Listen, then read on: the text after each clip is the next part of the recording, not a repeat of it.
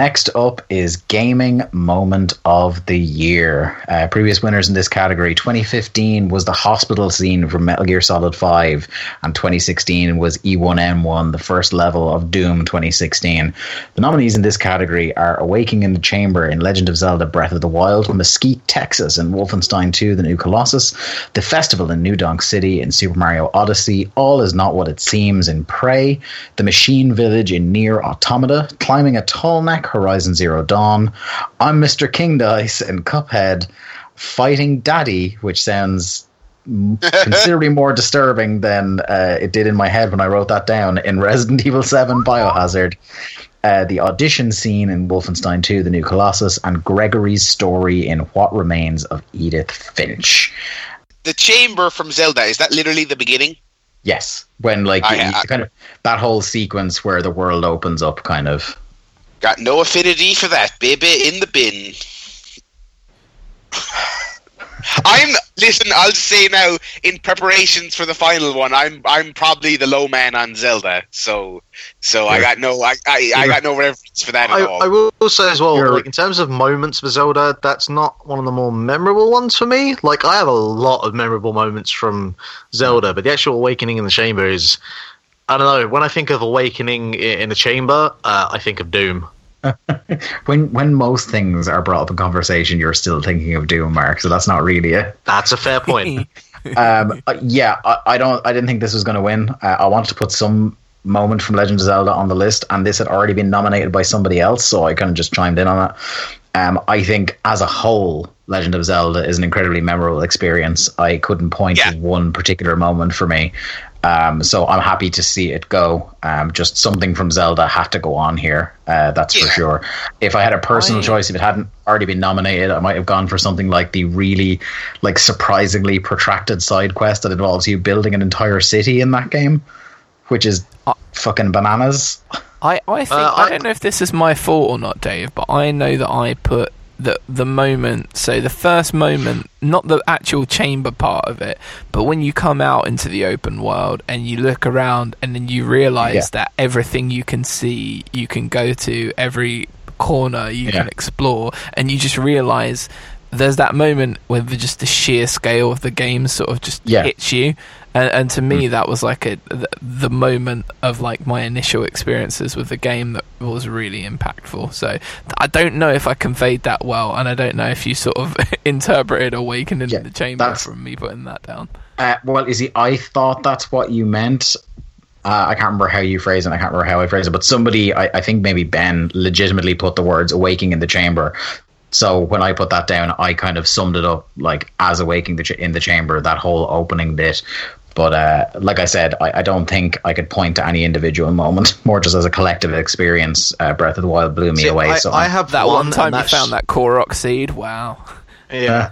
I, uh, the one uh, where I had a moblin walking towards me and he got fucking destroyed by a bolt of lightning was yeah, that was good. Um, and also when you told me specifically, Dave, about how to make sure that I didn't destroy any of my equipment by lightning, Mark and then I proceeded to destroy all of my equipment by leaving it there on the floor. And this is the thing, right? Okay, this might be my gaming moment of the year that Mark got several hours into the game not knowing how to unequip items. So whenever any thunderstorm happened, he just threw all his items away. Yeah, no, so even better than that, even better than that. At one stage, uh, he threw them into a massive pile, which Yeah. just conducted the electricity and killed them. Yeah, no, no, it- better than that, better than that. So I, I dropped all of my gear. I had some really, really good gear, and then I walked about five feet to like a cliffside where there, the rain wasn't falling down. I looked around at all of my armor. As I was looking at, it, I was thinking, "Hang on a sec, why don't I just?" uh, and then Dave told me, "No, you can just like de-equip it, but still actually hold on to it." I was like, "Oh, all right then." So I started walking towards my gear, and at that exact moment, a bolt of lightning came down, which was fully deserved, and just fucking wiped me out. So yeah, that, that was a moment. That was a lesson learned. i mean category over that wins Man, I completely forgot about that. Though. Oh god, that was so good. Mark, that is the story of your life, though, isn't it? I feel like I've witnessed you have. Well, I've never been struck by about 30 lightning or 40 before, moments so I wouldn't go that far. Oh god. Okay. Right. So, awakening in the chamber specifically is gone off the list. Even though I feel like that moment just there described should have been given the award, as Jack said. Um, we'll go to Mark next. Um, I don't know what you're on about with Prey. What is it about Prey that is not what it seems? Okay, so um, if anyone saw the E3 trailer, it's kind of like that. It's basically the opening salvo of Prey is you kind of like going through your daily routine in a couple of cutscenes where you like you wake up in the morning, you get dressed, you leave your apartment, you go to work in the place, and then it repeats.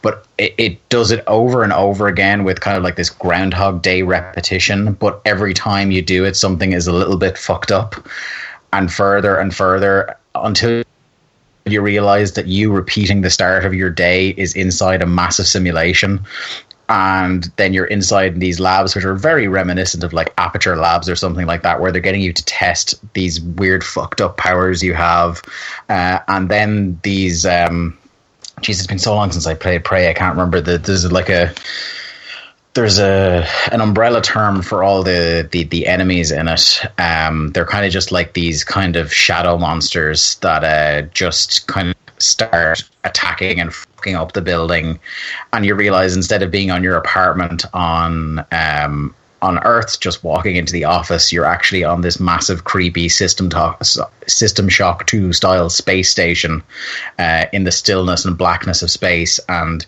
you can't find anybody, and you know that these beasts, or mi- some of them are called, they can mimic inanimate objects or people. So literally anything in your surrounding could be one of them that could jump out and attach itself to your face and murder you at any second. Um, Prey was a really disappointing experience for me overall because we talked about it on the in the disappointment of the year category. But that that that scene, that opening scene, is really shocking and really affecting, and one of the most kind of provocative openings to a game I experienced all year. So I would like it to finish higher on the list. I don't think it's the greatest moment of the year, but uh, if everybody feels that they want to knock it off, then I'm cool with that either. I never played it, but I, I have I have seen the sequence you're talking about. Is that is it? Am I misremembering? it? Is that the one where it ends with him smashing the window? Yeah, that's it. Goes on a bit after that, but that's kind of yeah, where the the kind of like where everything starts to turn. That's where the all is not what it seems part comes in, where it's all slight like you realize that the version of reality you've been playing through for the last 10 minutes as you're being introduced to this character morgan you it isn't actual reality at all and just a, Yeah. a simulation of one. Yeah, uh, it's it's really cool, uh, and I, I was disappointed I didn't get to Prey because I, I watched that intro and it did look great.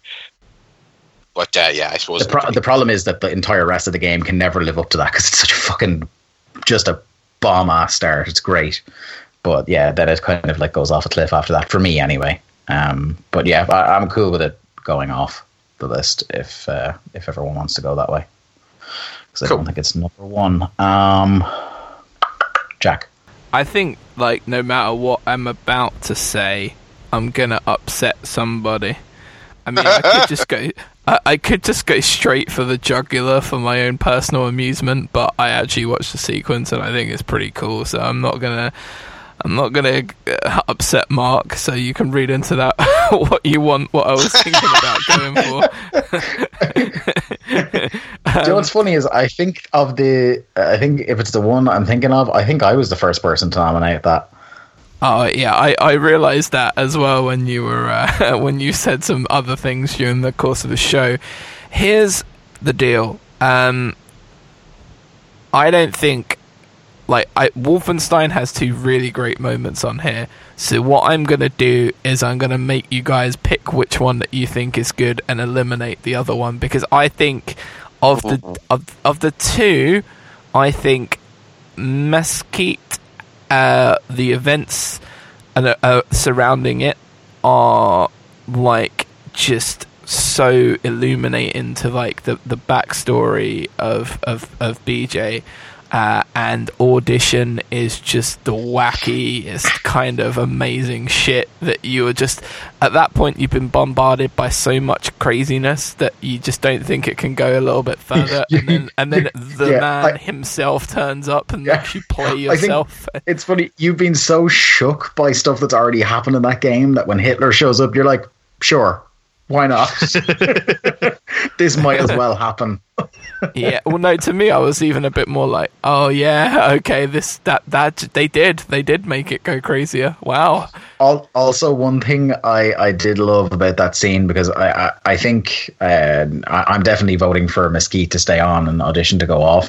But Same. one li- one little thing I loved Same. about that scene is that it shows how Hitler's body is failing him, and there may be a need for him to become some sort of mecha Hitler, you might Some say, sort of- in the near future. it's some sort of mecha hitler Yeah, indeed. Um, so yeah, we'll we'll knock uh, of those two moments. Uh, as much as I think in a normal game, the audition scene would be the standout crazy moment. Yeah. It it pales in comparison to to Mesquite and the things that happened there and in the immediate aftermath of it. Um, okay, it's me now. Screw it. I'm I'm just gonna I'm gonna sacrifice one that that I uh, put in here, and I think it may be part of the reason it's um, so memorable is because myself and Mark uncovered it at the same time, sitting beside each other, and I think we must have laughed for about ten minutes and walked in and out of the room to start the song over and over again. Um, but of the two moments Mark nominated, I'm Mr. King Dice is the one that I think is the the kind of the least. Um, it's it's a fun and cool moment, but I don't think, uh, unless I'm wrong, that Markel Pfeiffer as hard as the Machine Village. Um, no, I'll give you that. Cool. That was famous. oh my god that's what i was gonna go for and i thought mark was gonna set me on fire Oh, you see, I think it's only because I was with him, so I know. like I, I experienced that moment with him that I knew he'd probably fight been- more for the NieR moment. had it been Um, jolly old jack it would have been a molotov cocktail through the window Right, we are back to the start here. Um, with Barry, was it you that started? Yes, yeah. Um, uh, uh, it's cool, but I don't think it hangs with the rest of this. The, the tall neck in Horizon. Um, I, as- someone as someone who majorly went to bat for the visuals in Horizon uh, in, in the first part of this podcast, and it is great the first time you do it. You see that vista, which is the word I couldn't find the first time. Um, you know, you, you get up there, you see it. It's it's really tremendous. But you know, I mean, we, we've we've seen the tower climbing thing in other video games before, uh, and if anything, as cool as that moment was visually, and as as um, epic looking as the tall necks are, they're really cool. They're a really cool answer to that trope. Uh, that is still the part of that game where I was like, uh, you you you've you've come up for a cool disguise for what is an overdone thing. So I I don't know that I was especially impressed with that. Cool.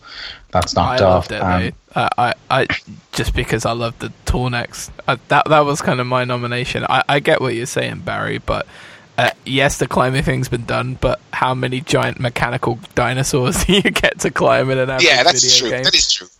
Yeah. But I, I, I, I completely agree with your reasoning. But I think it deserved a mention. yeah, Certainly. absolutely, absolutely. Uh, Mark, Oh, blimey. Um, tough now. so depending on how we're, we're kind of classifying a moment here, whether it's um, like a, a cutscene or something that actually happens within the game, um, I want to see how because like I've watched the gameplay of this. You'll be stunned to know I haven't actually physically played it, but talk to me know in terms of. In terms of like fighting daddy like Dude. how how fucking intense is it actually? You you're goddamn right it's intense. Fucking hell. Dude it's so good. It- i love like uh, there's so many great moments in that game like fighting daddy is the bit where you're like this is like uh, like just classic horror movie. This fucker will not die um just like the the early parts where you're just trying to evade him when he's walking around the house and like you'll see there's a particularly it's happened to everybody where like there's a bit where if you're walking down the hall sometimes not all the time he can just explode out of the fucking wall and put his hands on your throat immediately, and it it happened in a bunch of quick looks. I watched of the game as well after I played it, and it never failed to get people nearly in tears with the shock of it. Then you eventually get down to the garage and you fight him, and like he just is a bullet sponge, and even if you put him down with bullets, he gets up again. And there's a, there's an extended sequence where like he gets set on fire or, yeah you you get in a car and if you don't get in the car quick enough he rips the hood off the car and gets in with you. And then you drive the car into a wall and he gets impaled on a girder and even that doesn't kill him. And then as he's trying to get out of the car and walk towards you the car explodes set him on fire.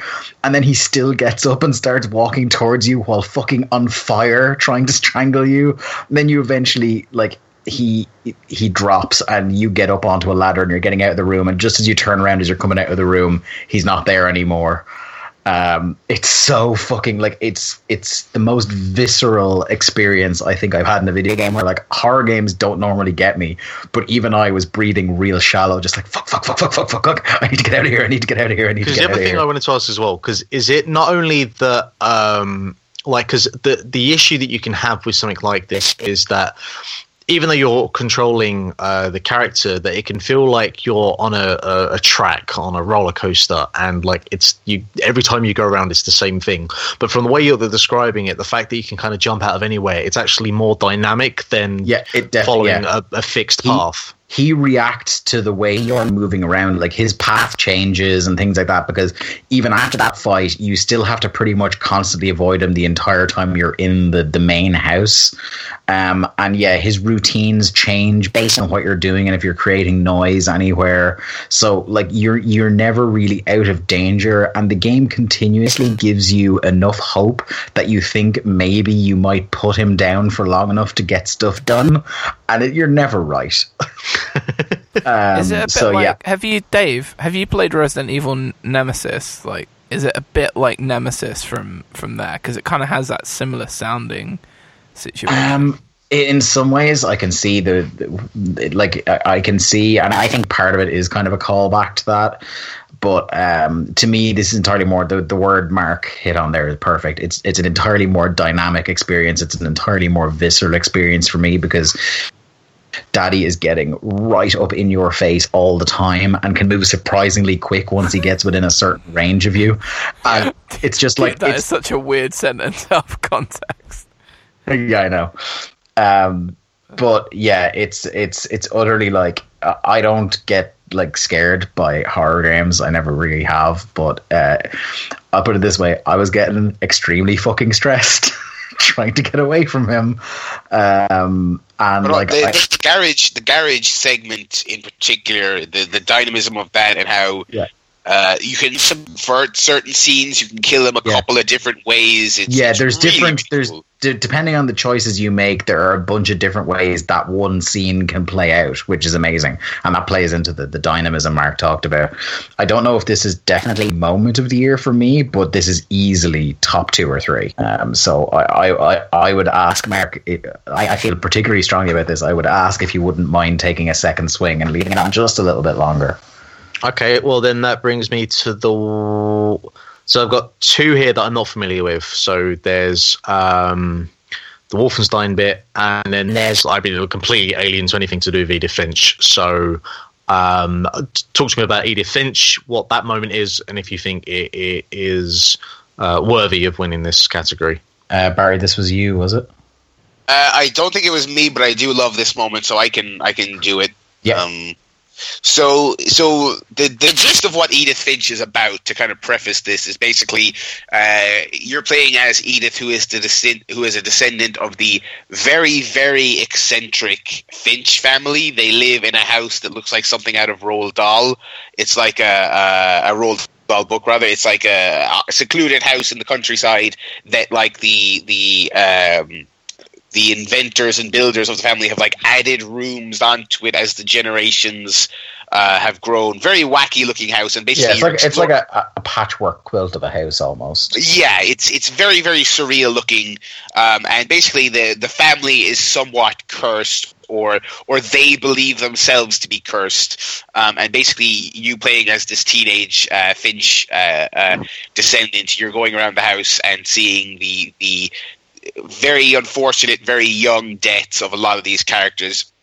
And you're piecing together the general narrative of what happened to the family along the way. And Gregory's one is uh, so Gregory, I think, is the youngest um, of the deaths that you at least relive, and it's basically you're you're playing as a as a baby in the bath.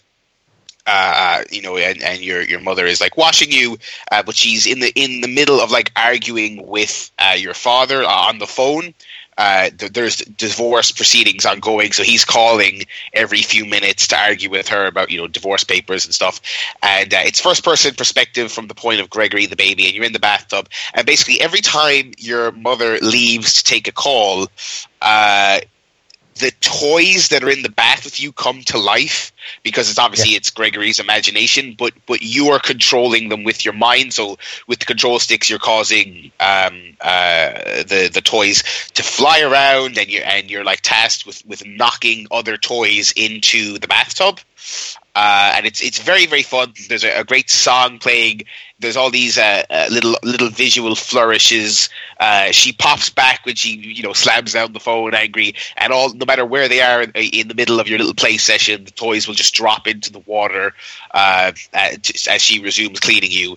And then the climax is that basically you're you're swirling all these toys around, and eventually you knock the uh, uh, uh, the tap on, and so the bath uh, fills up, and, and Gregory obviously drowns. But before, rather than just filling up and uh, and you know fading to black, uh, once once the water goes above kind of your eye level, you can then swim. Uh, under the bath, and again, it's it's you know from the per- perspective of a baby's imagination. So the, the the bath is basically almost like an ocean, and you're swimming past all your toys, and there's a big bright light coming out of the uh, the sinkhole, and and you swim into that, and that's the that's the end of the scene. So it's it's not this like overly grim thing where where it's like oh here's here's this baby drowning and that's the scene. You know, it's it's done from the perspective of a child where it's like weirdly. Uh, uh, um, sort of magical and and and and um, uh, in a weird way, you know. So it's presented in, in a very very uh, uh, non-ham-fisted, non-brutal way, uh, and certainly more kind of nuanced than than um, than you would probably imagine a lot of games would handle a scene like that. And of course, as you might have gathered, you- you're picking up things about how the family kind of fell apart as the mother is is like running away. Like there's this playful music playing as the as your little toys dance around the bath, and you can like just vaguely sort of hear her yelling on the phone in the background. It's it's really cool. It might be the best. I, I if I was to if I was to pick a moment, uh, I I don't know that it would have been my favorite because because the um. Uh, they're all very, very different, and they're all very cool. But that's it. It is a great pick. It is a very, very good pick uh, for that. Uh, does it stay? I ooh, looking at this list, it's extremely tough. I would keep it over Resident Evil. I would keep it over Nier. Uh, I don't know that I would have it win. Um, I don't know. What do you think, Dave? I, I would probably say keep it. Um, I'll tell you what, we could do uh, mutual hara-kiri here, and I, I'll take off Resident Evil if you take off Edith Finch. I, I think that's fair. I, I don't think either of them wins. I think I think they're both great, but I don't think either of them wins. Yeah. Okay. We can do that. So that's uh, Resident Evil and uh, Edith Finch both gone. And I, I do concur with everything you say there, Barry. I think that was a in uh, a game of great and affecting moments. I think that was probably the most profound one. Um, I can't really say it any better than you did, so I won't hold up the proceedings anymore. Jack, Machine Village, talk to me. All right. So the Machine Village, it's Mark has been spoiling for this one. It's so it's not so much just an individual moment because there's actually kind of a whole story arc with the the robot village. But basically, up until this point, uh, you are given this uh, direction and motive that um, these robots uh, are your enemy, basically.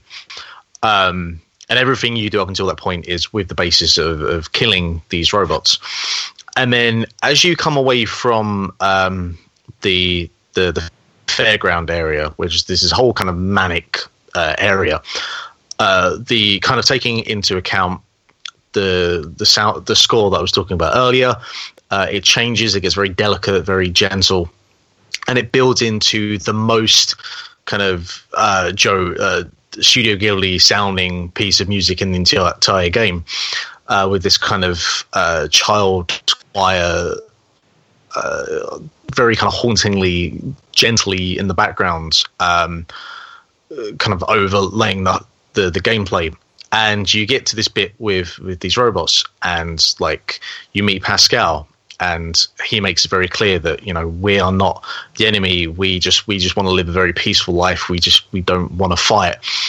And you get into all these kind of like side uh, quests with all these kind of robot children, and the game becomes almost normalized. Even though obviously you're dealing with kind of sentient robots, but compared to all the chaos that you've been up dealing with up until this point, suddenly you're just in just yeah this kind of like very idyllic uh, tranquil uh, paradise of, of this uh, forest with uh, these robot children just trying to kind of uh, live their own lives, and they have kind of very almost normal human type issues that you need to handle. Um, you you have this one guy who uh, has all these kind of great admirers, and you need to go and find them and say that oh he has spoken of you, or what words do you have for him? Um, and it leads up until this point, and spoiler alert, uh, later on in the game where you you do get a bit of a bond because 2B for most of the game is very very cold, um, and she tries to kind of keep that face about her. Um, and that kind of resonates on you to a certain degree. But then you get to a point where she's clearly kind of created a bit of a bond with Pascal and these uh, robot children.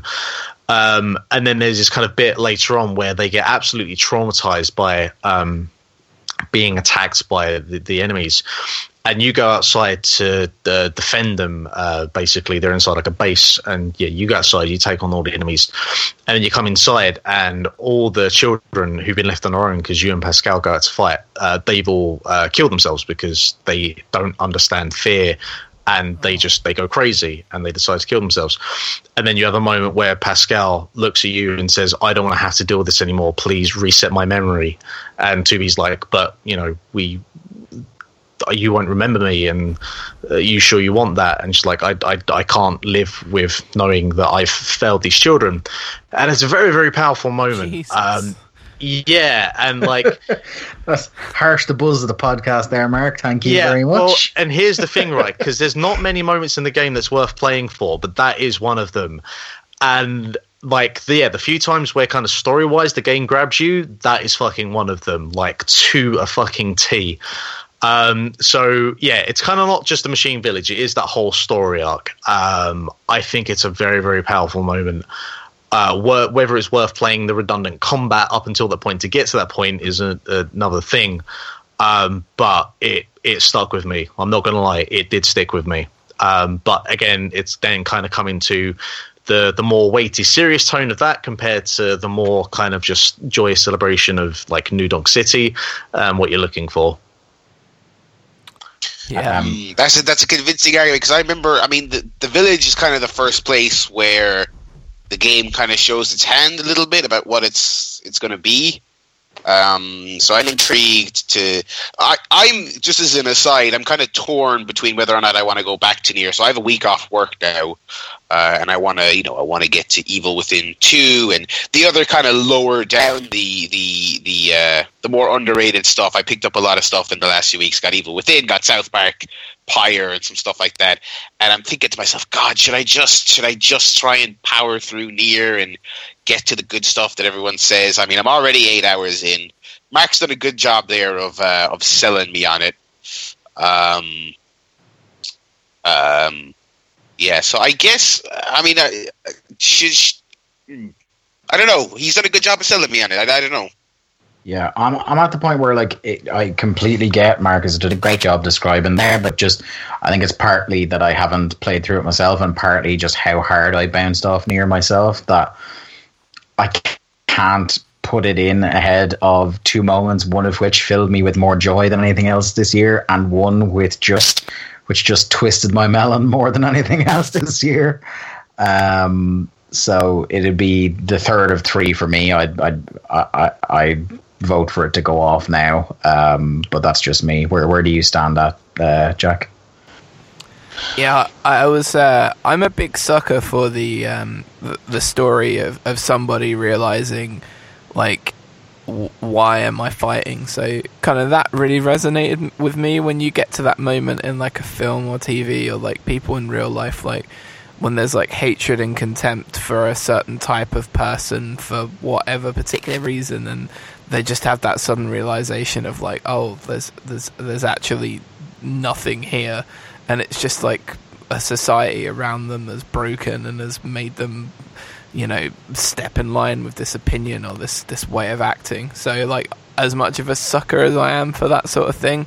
I couldn't, in good conscience, put it above the two moments that I thought would be the last two from the very start of it. But I, Yeah. uh, it it made me want to play uh, NieR more than anything else other than the music has done so far. The, the thing that annoys me is like when that game gets it right in terms of telling a cohesive story, uh, it is like where some people are saying that it's their game of the year. Like in those moments, I totally get it, and that's what annoys me that much. That um, like because I, I can't even with good conscience say to you Barry that yeah you should definitely play this till the end because the last two three hours of that game are a fucking slog and the entire middle section of that game is a fucking slog because you basically do the He's just, first he's just now unselling you on.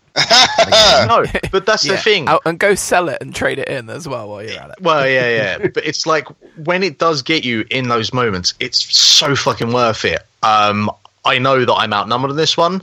Um, I out of the two that are left, obviously I have one that I'm going to go for. Um, I do think, like, kind of moment wise and story wise, and as I've kind of made kind of clear that, like, story is not the thing that I'll go to for a game, but this does something pretty fucking bold um, that you don't always see. And obviously, Wolfenstein does some pretty fucking bold things that you don't always see. And, then, and then Mario Odyssey is just a big old celebration in the party. Um, but yeah, I, I know that um, I'm I'm kind of on the outside looking in with this one, so I, I will strike NieR off. I will be the one to erase it. But I feel I made a good case for it, and that's good enough. You You made, a, you made a great case. You did make a great case. That's fine. Um, I think Um, maybe, maybe if all three, if all four of us had played through that moment, I think maybe it might have been a bit more interesting, um, the discussion. But uh, it's certainly given us more pause for revisiting Prey, or not Prey, sorry, NieR Automata, which uh, is more than I was willing to give it before we sat down and had this chat. Uh, right, so we're down to two now. Okay, Um, this is the this is the, this is impossible because these are the two polar opposites of the Yeah. scale. Um, so, um, I, I think it's finally time to get to it. We alluded to it earlier on. Um, Barry Mesquite. Okay, so Deep breaths. Now, Mark, Mark has traded it in, and again, heavy spoilers here for Wolfenstein 2. yeah, if you if you've made it this far and you don't want spoilers, th- we're going to spoil the scene in Wolfenstein. This is the scene. Uh, so Mesquite is probably the heaviest scene in a game with in a game with like six great memorable scenes. We could have we could have had more than the two Wolfenstein moments in this. You and that's genuinely there are genuinely so many standout moments in that game. Uh, you know, a lot of them are, are very wacky. This is very much the the somber uh, uh, scene. So basically, on his way back from a mission, BJ takes a detour to his old family home. Obviously, the game opens with sort of the uh, the flashback scene where you realize his father is like an anti-Semitic, abusive, you know, wife beating. As as big a cartoony asshole as possible, but a cartoony asshole who's like just ever so slightly grounded enough that, Yeah. that, that So- you kind yeah. of buy it. The the, the blaming Yeah, of, like of, you- of the coloreds for for you know Yeah, and the you have Jews for the- him not being successful, right? Yeah, you have the like the the undercurrent there. Sorry to cut across you, Barry. You have the No, okay. undercurrent of of him being one of these classic like turn of the twentieth century industrialists who, in spite of being racist and pra- and blaming uh, minorities for the failure of his own entrepreneurial endeavors, y- you'd come to learn that it's actually hi BJ's Polish mother, his wife, whose family is funding him through all these mad schemes of his. So even within his own internal logic, he is an asshole. Um, he's not even one of these villains who like has some sort of horrifying experience in his own background that has uh, made him feel this way. He's he's just a complete like blame anyone but himself and take it out on everybody. Here's what I Um, love about him. And you know, Barry, that point about him being grounded enough in reality, it's because everything he does is because of his own insecurities. And how many Yeah. people do you see like that in day to day life who say Yeah. hateful things, do hateful things? It's all just because uh, they are deeply unhappy and they have their own insecurities. And like this character in this wacky OTT uh, version of, of World War II and Nazis and stuff, like this resonates more than anything else in that whole game as just being like, oh my god, like this is the, the you can buy into this more than anything else. Yeah. Yeah. Continue, Barry. and and it's and that's kind of true of of the story in general, especially with a lot of the American scenes. It's like they, they're having a bit of a laugh with it, but there's there's that element of reality to it that's that's really pointed. So anyway. You go back to to uh, uh, the the Mesquite, Texas, the farmhouse where BJ grew up, and basically uh, the house is kind of the objective, but you can wander around the barn and the area surrounding the house to trigger some uh, all, some uh, optional cutscenes. Basically, uh, um, uh, expanding on the relationship BJ when he was like you know six or seven years old had with a, a, local black girl, which which his dad alludes to in the opening scene, but you don't find out any more about it. And they're all they're just they're very very sweet. They're very well done. They're very quaint in that kind of 1920s American way. They're they're Like like Play- early playing- Disney innocence kind of. yeah, yeah, and just kind of playing with a, a, a field mouse in the barn type things, you know, and and and uh, um, you know they have the same name. They're both named Billy, so they, they have a laugh about that. They're they're very very very sweet, and they, they are building to this. There's this sense of tension about it all because, of course, BJ is is you know who he is. So so you don't quite know uh, where where these scenes are leading to. So all this all this builds up, and and with the with the intro as a frame of reference, you kind of know obviously that this was a uh, this was a, a, a forbidden is maybe a strong well it's probably not a strong word. I mean it's it is a forbidden friendship and what have you. So you go into the house and uh, there's, a, there's the again the objective is to go to the bedroom but you can explore around. And if you explore around you'll find some optional cutscenes and, and postcards and whatnot. Uh, there's a, a great bit of foreshadowing before you go to the bedroom. You can find a postcard where you can find out that BJ's dad, and again, something that is still somewhat happens today with, with ICE and what have you, that BJ's dad was basically a, a snitch to, to the authorities to have, you know, locals uh, deported or sent off to camps or whatever. Um, uh, you know, uh, they, they basically there's a postcard for the Nazis just thanking him for his, his due diligence and all this other stuff. Again, just you know, hammering home that this guy's a piece of shit. So you go up to the bedroom uh, uh, to to retrieve something, and uh, of course, uh, in, in the background you hear his voice, and you turn around, and there he is. So he has this confrontation with BJ, um, and and the the salient bit of information is uh, BJ asks, uh, you know, they're talking about his mother, and BJ says, "You you sold her, didn't you? You sold her, sold her out to the Nazis." And he, his dad just says, "Of course I did. All she ever did was was drain me and whine and complain." And there's a there's just such a matter of factness about it. Just a Like- kind of like a coldness, like uh, like he just doesn't care. Like it was it's- just a matter of duty, and it doesn't cut him up at all. Yeah, it's like yeah, it was just it was it was Judy exactly right because she was a Jew and that's those are the rules and also like you know she wasn't a good wife anyway. She gave me a headache. She complained. She did this. It's just he's very detached from it all. And again, it, we're we're talking about this really heinous revelation and it's it's but it's rooted in just enough reality that it's really cold. And this this was the, this was the one scene in the in the game that it just you know it, it, didn't get me full on it didn't get me full on crying but I, I had a, a lump in my throat for this when, when that when that re- revelation came out. Because not just because it's so it's so dark but the delivery of it from the from the voice acting and everything else about it was it was just it was perfect. It was so it was so well done. It was so so well done. It was so uh, the balance of what they were going for in terms of the, the, the horribleness of his character and the reality and the believability of it was um, was was so perfect. Um, and then and then obviously BJ uh, they yeah, he his dad grabs a gun. They have a fight. Obviously, you kill the dad, but you find out that he had called uh, Engel before before you uh, came into the room, and so there's then a crazy shootout at the at the house with with the Nazis, and you are eventually captured.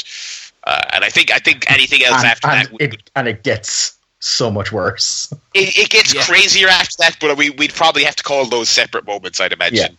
Yeah. Um, but uh, that that is that is that is Mesquite, and it's uh, it is top drawer stuff.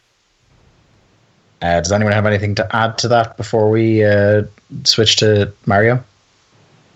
No, that that was Okay. beautiful retelling Yeah, of it all. succinct. It, Um, it absolutely was perfect. And um, I, I just like the moments um, with BJ and the other girl, like of, of the sort of Whose name like- was also Billy, I think. Yeah, yeah, whose name was Billy as well, and it kind of. I saw a really terrible film about a month or so ago called Suburbicon, where they tried to Uh-huh. generate like a relationship between like a ten-year-old boy and like the first black family that moved to their town, and they just got it so incredibly tone deaf and pitch imperfect, and it was just awful. And like this game, this fucking video game created of pixels and shit managed to have like 50 times the emotional weight of what they tried to do in an actual movie. So yeah, uh, this was this is perfect. This is one of the most perfect moments from a video game in a very very long time. Jack, while we have you there, New Donk City Festival. Oh, and so is this. yeah, this is like just an absolute whiplash off the change of tone here. But uh, go on. So flashing all the way back to um, the Mario Odyssey reveal, and you're seeing Mario in this like bizarre open world Fever dream. environment, like where he's a big-headed, like a ridiculous featured plumber still, but all of these people are, are like normal-looking people, and what even is Mario in this world? We we don't know. I still don't think we know. Um, but like I was like, that is so weird, and I can't wait to play it. And I, I kind of feel like even the game knows that you're itching to get to the Metro Kingdom because right before you get to go there, you have to take a, a, a side like tour to another shitty kingdom. Is it the Lost Kingdom, Dave? I was I was moaning about it to you because I was like, I just want to Yeah. go to the Met. Oh, ah, Yeah. do you want to go to the Metro Kingdom? And so we finally get there, and you're just having a blast, and like everything about it's perfect, like in, in, in the way that you imagined. And, and one of the most fun things is jumping from building to building, and you know, just doing all of the things that you can do there, and just exploring the city. And you know, the mission that you're putting together is Mayor Pauline, who is a reference um, to Pauline, who is like the original heroine of. Um, well, not so much heroine, more damsel in distress. The distress original damsel in distress. Yeah. yeah, of, of Donkey of Donkey Kong and Jumpman fame uh, is putting together a festival, and you are tasked with going and finding the musicians for that festival. So you know, as you're sort of plotting your way around the city, you manage to pick them up, and then when it's ready, you kind of you're not particularly prepared for. Uh, for what's about to happen, and you know it just goes into like a pitch black night setting, and the song starts up that we've already talked about, "Jump Up Superstar," and you know you jump through the pipe, and you're 2D Mario, and you're running like around this like 2D environment where people are watching you on the streets, like projected onto the side of buildings, just you know going in, dodging barrels and stuff, which ultimately leads to you, you know, r- recreating a level from Donkey Kong and, and, and taking out Donkey Kong, dodging his barrels and, and, and, and destroying him once and for all, and then you jump up through the pipe and triumphantly appear on stage with with Pauline at the end of the song, and oh, it's just awesome. Like it, it fucking it was. I, I haven't had a smile that big on my face playing a video game for a, a very, very, very long time. Um, right. I think unless anyone has anything to add to that, that we'll just go to a vote on this category and bring it to a close. I don't know which way I'm going to vote. I might just Yeah. go with my gut and whatever comes out of my mouth in 10 seconds. Yeah, Oh. Same. yeah. Because that, I'm gonna, 'cause that, I'm, that, I'm that gonna, festival is tremendous. I mean, it really is. I'm gonna set the tone on this. I'm gonna start it off. Um, and yeah, I, I think depending on my mood, depending on my situation, um, I could vote either way on this, and I'm I'm I'm not unhappy that that these are the final two. I think they absolutely deserve to be the final two here in this category. But I think um, just in terms of achieving a moment, as Barry and Jack both said, so perfect that other like other forms of narrative expression through art can't capture it as well. And coming from the type of game I would never expect something that hits this hard to come from. Um, I, I'm, I'm, it just in this current mood I'm in right now, Mesquite just edges it for me like 51% to 49%. Like Yeah. that's how close it is for me. So I'm going to go with Mesquite. Uh, Mark? Uh, I'm gonna go New Donk just because I can go back to it whenever I want. Uh, um, you, you really have to. It's it's an emotional commitment as well to go back to Mesquite. I think. Like, do I really want to go through that emotional slog as well? Um, we'll go with Jack. No. Um, Oh, this is hard. Um, this is like picking between your children. Um, but you actually love them both. I. God damn. Oh. Mm. Mm. I am going to pick Mesquite because Okay. it's just yeah everything that's already been said and i i love new donk and that like i already feel pain from not choosing that uh, Barry. Um, yeah, I, I'm going to go Mesquite. Okay. Um, uh, yeah, I, I think, and it's hard, especially because I, I really appreciate it in a year of heavy news and heavy games that reflect the the the harsh reality they have lately, whether it's a NieR or Wolfenstein. I love that Mario is this just overwhelmingly happy game, and it does culminate in that festival. But I think Mesquite is just more of an achievement. I think Yeah. it, uh, it it would be silly to say that like games just started having good writing this year. That would obviously be silly, but I feel like this year there was a lot of really great nuanced writing. Whether it's it's mm-hmm. you know Well, Wolfenstein look, or, like look, or look at the like look at the story category that we just saw through. you know? right, yeah. It's like it's like Wolfenstein, Hellblade, uh, Edith Finch, NieR, a bunch of other you know stuff worth mentioning. I think it really is tremendous, and I I, I, I would rather recognize uh, you know some a, an achievement on that front. Uh, but they but they are both incredible. I mean, they're both so good. Who who didn't have a gigantic grin on their face when they did that festival? I mean, they're they're both fantastic. But yeah, I got to go Mesquite. The winner of Gaming Moment of the Year 2017 is Mesquite, Texas, from Wolfenstein 2: The New Colossus.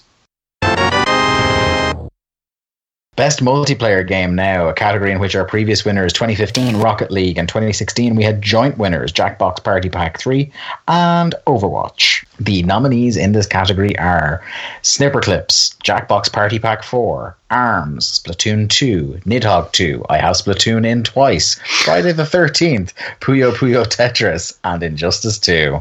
Let's start with um, who hasn't gone first in a while, Jack? Okay uh friday the 13th uh, Yeah, I, I thought that was just a broken mess. Am I wrong? Barry, this is your forte, I think. Uh, I put it on. It was a broken mess. They did fix it. It's a cool game. I think the biggest problem with it after they fix it is that the, the community just sucks. It just sucks so bad. uh, it's like it's a it's a game. A, a, gaming community sucks. Oh, this one like especially because it's like it's a game that really benefits from using the headset and and and coordinating, and it's not even the usual thing of oh they're just a bunch of racists on there. It's just like oh man, you you better know how to play like right a fucking way because they, are gonna. Oh, it's, it's more of a it's it's more of a get good sort of community than a race yeah, community. There's there's a bit of that, and there's also just tons of trolling and cheating. I, I stopped playing for a long time because um, people started doing this thing. I don't know how they coordinate this. I don't know if you go into a a game in a in a party and you hope that you get this this particular skew of characters but if one one person as Jason uh, and one person who's on the counselors, they team up, and the counselor, because they can obviously see their teammates' uh, locations, leads Jason to everyone else, and they just fuck the game up for everyone. Um, that happened to me like a couple of times in a row, and I was like, "Oh my god!" And uh, so, so there, there's real. But anyway, I, I, I did put this on there because it's a cool idea and it's decently well executed. It's not a perfect game, but they they they fixed it when it was on fire from when it launched, and it was it was really good, and they've continued to support it since launch. Um, you know, so so I, I did want to recognize it, but I, I yeah, it's, it's perfectly fine to go. As you say, it, it was pretty broken in front, and it, and it still has problems to this day. Um, I will go next. Uh, and I'll take off uh, Puyo Puyo Tetris. Uh, I put that on there myself. I think it's a really cool multiplayer game.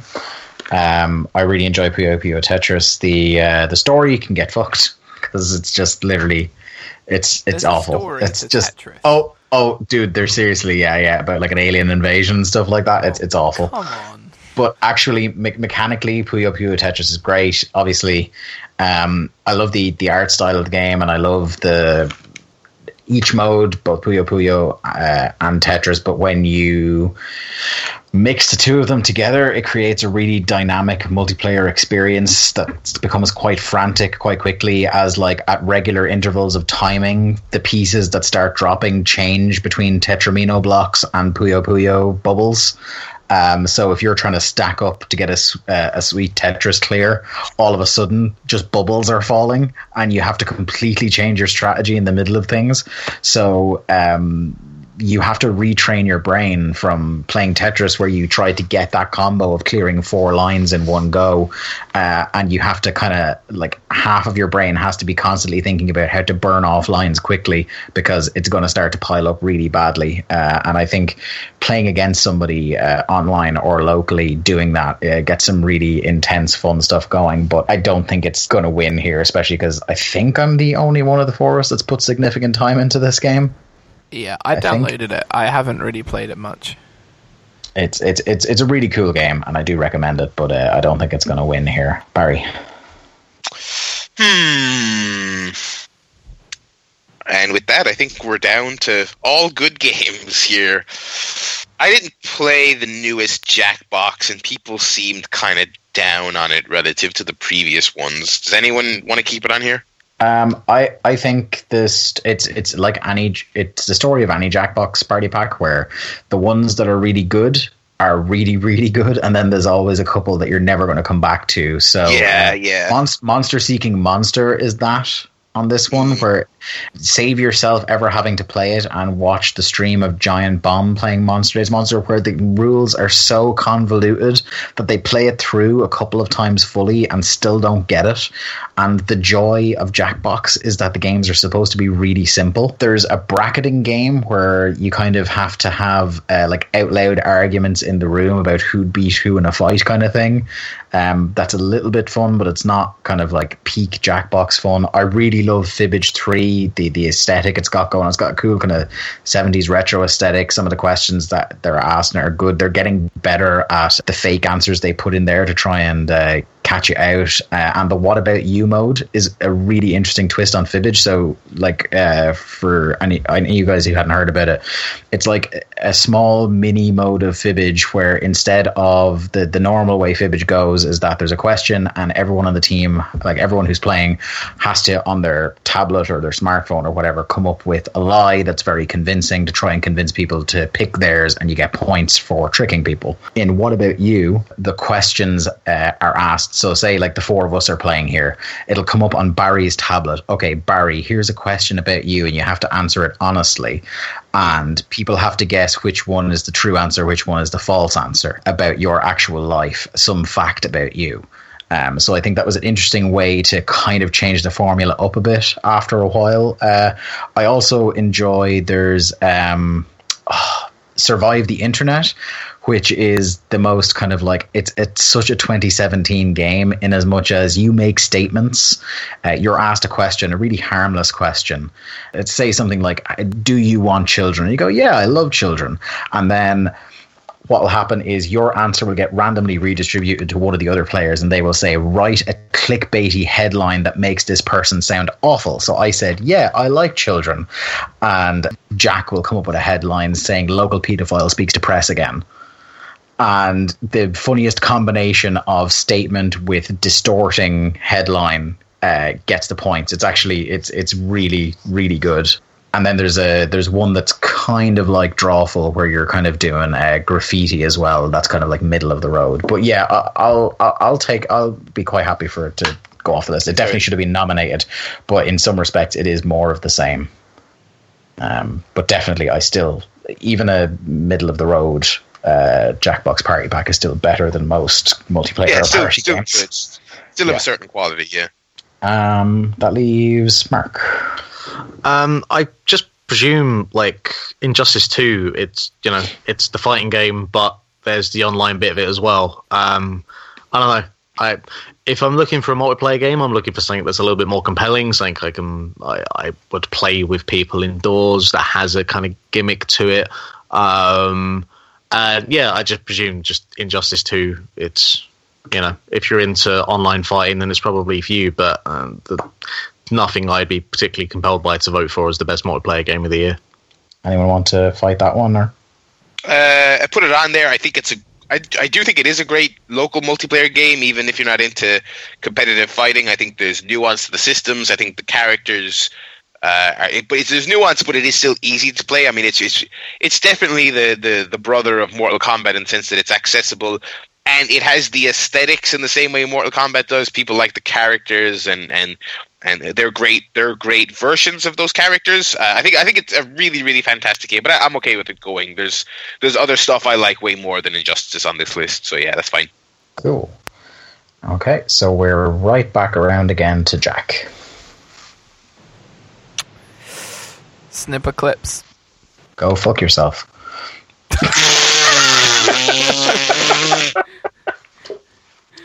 Jeez. Okay.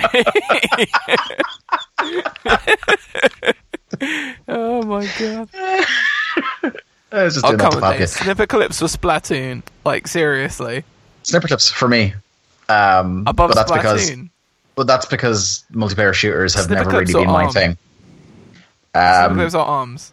I think snipper clips, Oh, really? Okay. Well then, arms. snipper Mark. clips, snipper clips, Bring it. clips of this list is my runaway number one, and it has been since I looked at the list. Um, Wow. Um, I I do really really like Arms. Um, going from what I, I use as my reasoning for getting rid of Injustice, um, I would probably pick Snipper Clips over Arms. Uh, every time me and Dave have sat down and played some Arms, it's been great. I've had a good time with it. Uh, I would absolutely love to play it with more people. Um, but out of between that and the other big Nintendo game on here, I, I would I would remove Arms before Splatoon. So Arms can go. okay, Yep. cool. I love you, arms. Okay, there's literally no way I can go here that won't annoy somebody. Um, so I'm just going to say the words Nidhogg 2 and sit back and let Fuck. Barry You. let Barry tear me asunder because I assume Listen. everyone will fight me on Splatoon 2. So Listen, Nidhogg is great, and Nidhogg 2 is almost it's kind of a 1.5 sequel in the sense that they just kind of they gussied it up visually um, which by the way if we had if we had like i don't know that it's it's not best looking and i don't know that it is best music but if, if we did have a giant bomb-esque best style award i think it would be in there because it's such a weird, cool looking thing. But they they added just enough to it that I feel like they injected new life in what was an already great thing. Like the addition of a crossbow, I think like a lot of people or bow and arrow rather, I kind of picked that up and I was like, oh, what the? This is weird. It doesn't work properly. How do how do you do this? But there's a weird. Um, uh, I think me and, and, my pals who I play with, we, we came to love the bow and arrow after a while, um, because it just it just makes things all the more unpredictable.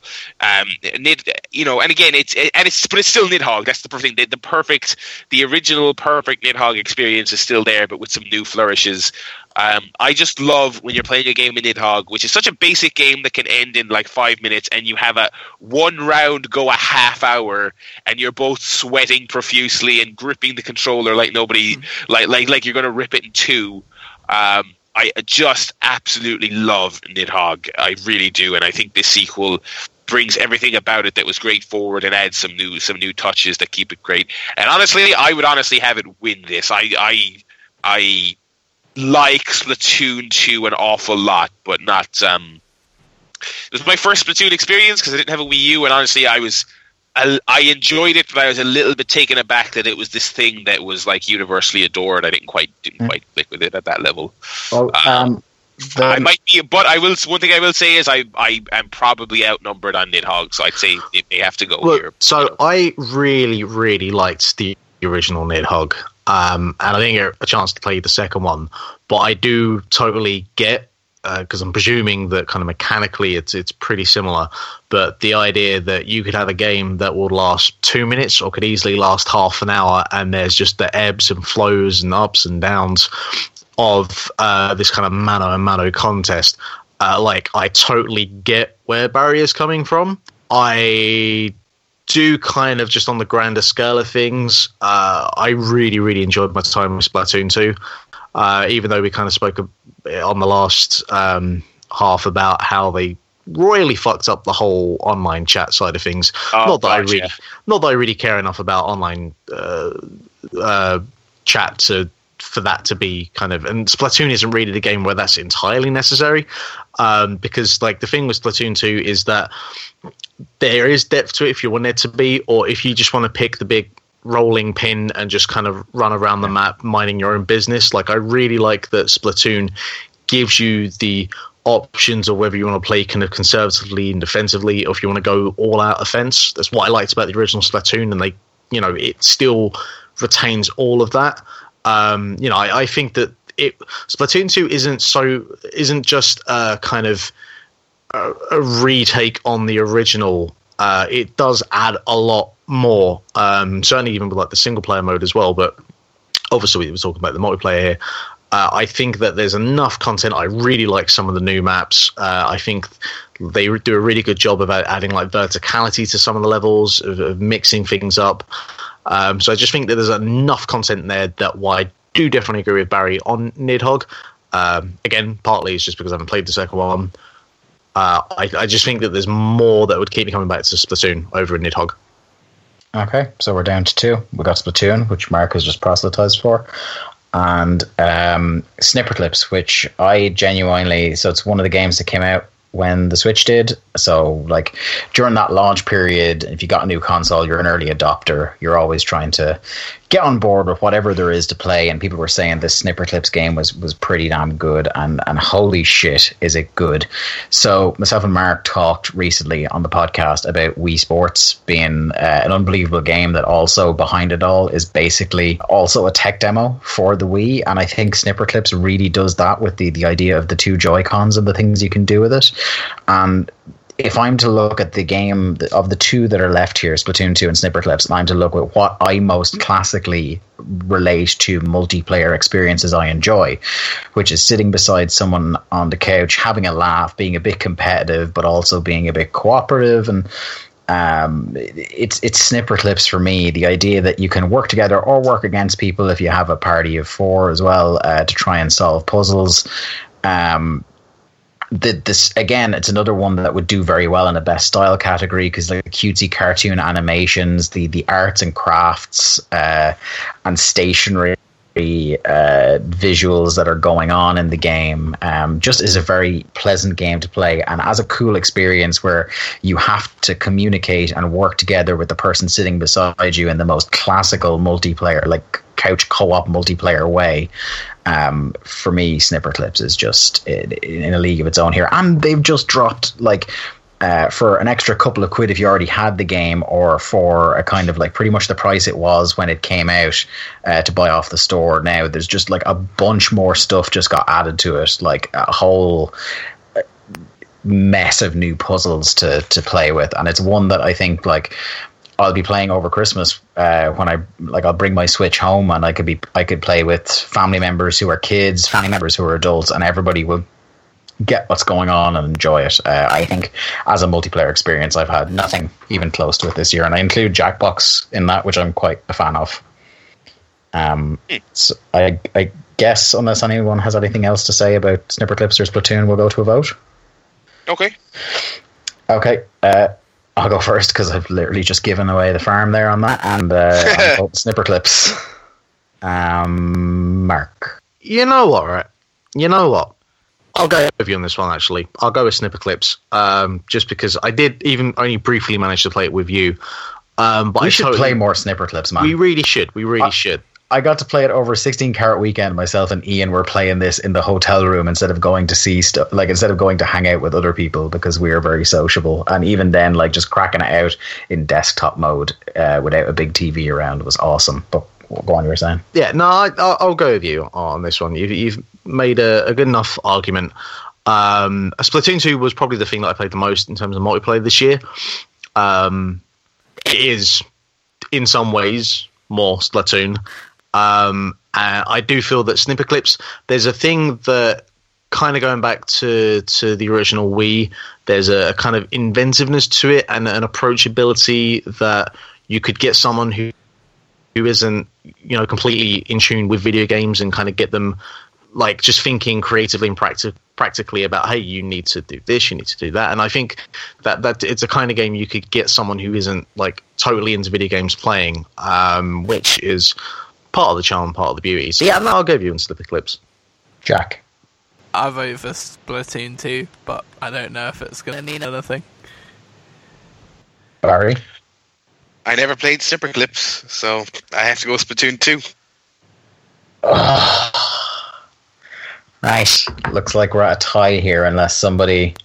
fine i'm going to splatoon i'll just i'll Oh. do it every time i'll do it every time i will change sides if i have to be I'm not having Oh. not having a tie here Just so capricious. In an act of daylight robbery, the best multiplayer game. oh, come on. Uh, no, no, fair is fair. I was outvoted. Uh, so the best multiplayer game of 2017 is in fact Splatoon 2. But the people's champion, Snipper Lips. Anyway, Dwayne let's move on. The main event, the PS de Resistance 2017's Game of the Year. okay, here we are. Ooh. There's a big list. So previous winners, 2015, we had uh, in third place Mario Maker, second place Metal Gear Solid 5: The Phantom Pain, and number one was The Witcher 3: Wild Hunt. In what was at both years, it's been an incredible war of attrition for that number one spot. Uh, 2016, number three, Superhot, number two, Doom, and number one, Hitman. Although I think Yeah. Ja- Jack did message me la- uh, after he started playing it and agreed that he uh, he would have voted Hitman had he played both uh, at the time, damn, I loved Hitman. I, I'd make it game of the year for this year if I could. the Next, not- don't, hey, don't worry. Next year they, they got they got some new stuff. So yeah, season two we'll we, we'll have a good chance to vote on that. Um, the nominees in this so category. wrecked. So, just to remind people, the rules of this category is this is the only one where we have more than 10. We just piled a bunch of stuff in here, uh, our favorite games of the year, and um, we are going to whittle this down to three and then get the three in order three, two, and one. So, the nominees are Resident Evil 7, Biohazard, uh, Horizon Zero Dawn, Legend of Zelda Breath of the Wild, Yakuza Zero, Wolfenstein 2, The New Colossus, What Remains of Edith Finch, Super Mario Odyssey, The Darkside Detective, Cuphead, NieR Automata, Splatoon 2, Night in the Woods, Hellblade, Senua's Sacrifice, Golf Story, Arms, and Space Plan. Right, I'll go first because I just put it on here just to take it off. Spaceplan is this really fucking weird idle clicker that shouldn't be anywhere near approaching something that stuck with me for as long as it did. Uh, it has this really dumb fucking story about being stuck in space, and it has potatoes, and it's just the weirdest damn thing. Um, and yeah, I just truly, truly bizarre, uh, but truly memorable uh, idle clickers shouldn't be as addictive as this one was. Off it goes. It has its mention. Let's continue. Cool. Uh, I'll go next. Make the cuts uh, easy and quick as they continue. I'm going to get rid of. Sorry, Mark. I'm getting rid of arms here because I love Arms. It's one of my favorite games of the year, but I don't think it is top three material, and I No, don't think it's going to get that far. So I'm, I'm- just going to get rid of it Yep. here and now. It definitely worthy of a strong shout in here, but it's not gonna. and just in terms as well, like people kind of bang on about Nintendo, they just hey, it's Mario and it's Zelda, and it's Mario and it's Zelda, and every now and again they'll go Metroid. Uh, but that's just clearly not the case anymore. Like we've seen what they've done with Splatoon for the Wii U, Arms for the Switch. Um, you know, I'm, anything that they come up with as like an original IP, I'm genuinely curious about because they you know they they're taking genres like a, a shooter or a fighter and they're putting their own unique twist on it uh, that is so wonderfully Nintendo. Um, so yeah, Arms is great. Um, Jack. Love the game, have already mentioned it. I feel like the kind of motion here is people taking off games that they love that they know isn't going to get to the last bit. So I'll take off Golf Story. Had an absolute blast playing it. I think it's really fun. Uh, I'm a big fan of golf games. I'm a big fan of RPGs. So it kind of felt like someone crafted this game specifically with me in mind. Uh, that being said, as much fun as I had with it, um, there wasn't an awful lot of depth to it. It was just a good bit of silliness that distracted me for sort of seven, eight hours. And uh, yeah, I uh, I'll always remember it fondly, but it doesn't belong in the top three. Okay, Barry. Uh, yeah, I will continue that trend as well, and I'll, I'll say obviously Hellblade. I think I think I've had my piece said about it. Um, I know I know there's not, uh, the, you know, it, it, won't it won't rank. Um, I it may. I, I don't know that anyone's going to come back next year and say, "Oh, Hellblade was my game of the year." Because I, I don't even I don't even think it's my game of the year. But I think it may be the Hitman, where where in a few months, uh, hopefully, people will play it following this, this chat and say, "Yeah, that that would have ranked if it was." Um, if, if we squeezed it in. But that's fine. I mean, obviously, we, we all we all have stuff that's just not going to make it. Um, so yeah, Hellblade's a, a cool, important game. But yeah, we can we can scratch that off here. Okay. Um, I will go then. Um, and I'll look at. I, Oh, I'm no, it's happy- not, not me. oh, yeah, it is. Sorry. sorry, Mark. Um, I'm going to take off NieR. It's it's too fucking weird to be a bad game. It's too fucking broken and flawed to be a great game. Uh, it is memorable. It has some great moments. People that are saying it's the greatest game of the year or that it's the greatest game of all time are mad. Uh, I don't get it. I don't know where they're coming from. I'm really curious to seeing these uh, lists and what people write about it and listening to people talk about it to see exactly where they're coming from because I haven't listened to a lot of stuff that people have said about NieR. Um, I'm glad I've played it, but at the same time, it, it it has too many problems to be a truly great game. So yeah, Okay. So I will go next, and I'm going to take to save any of you monsters taking your hatchet out for one of my babies on this list. I'm just glad it outlasted a lot of passion projects, and particularly that it outlasted NieR, which I was not expecting. I'm going to take the Darkside Detective off the list. Darkside Detective, for any of you haven't played it, is this uh, really cool uh, point and click, uh, pixelated uh, detective game. Um, that was designed by uh, it's it's Irish people that designed it. A studio out of Galway, the Spooky Doorway, I believe they're called. Um, and it's it's probably the funniest game I've played all year. It's a particular brand of humor that's like subverting a lot of sci-fi tropes and point and click adventure tropes.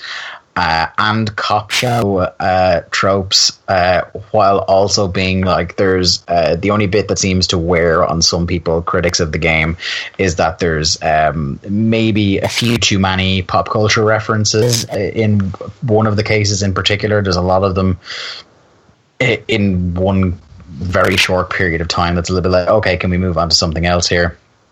But the music in it is just awesome.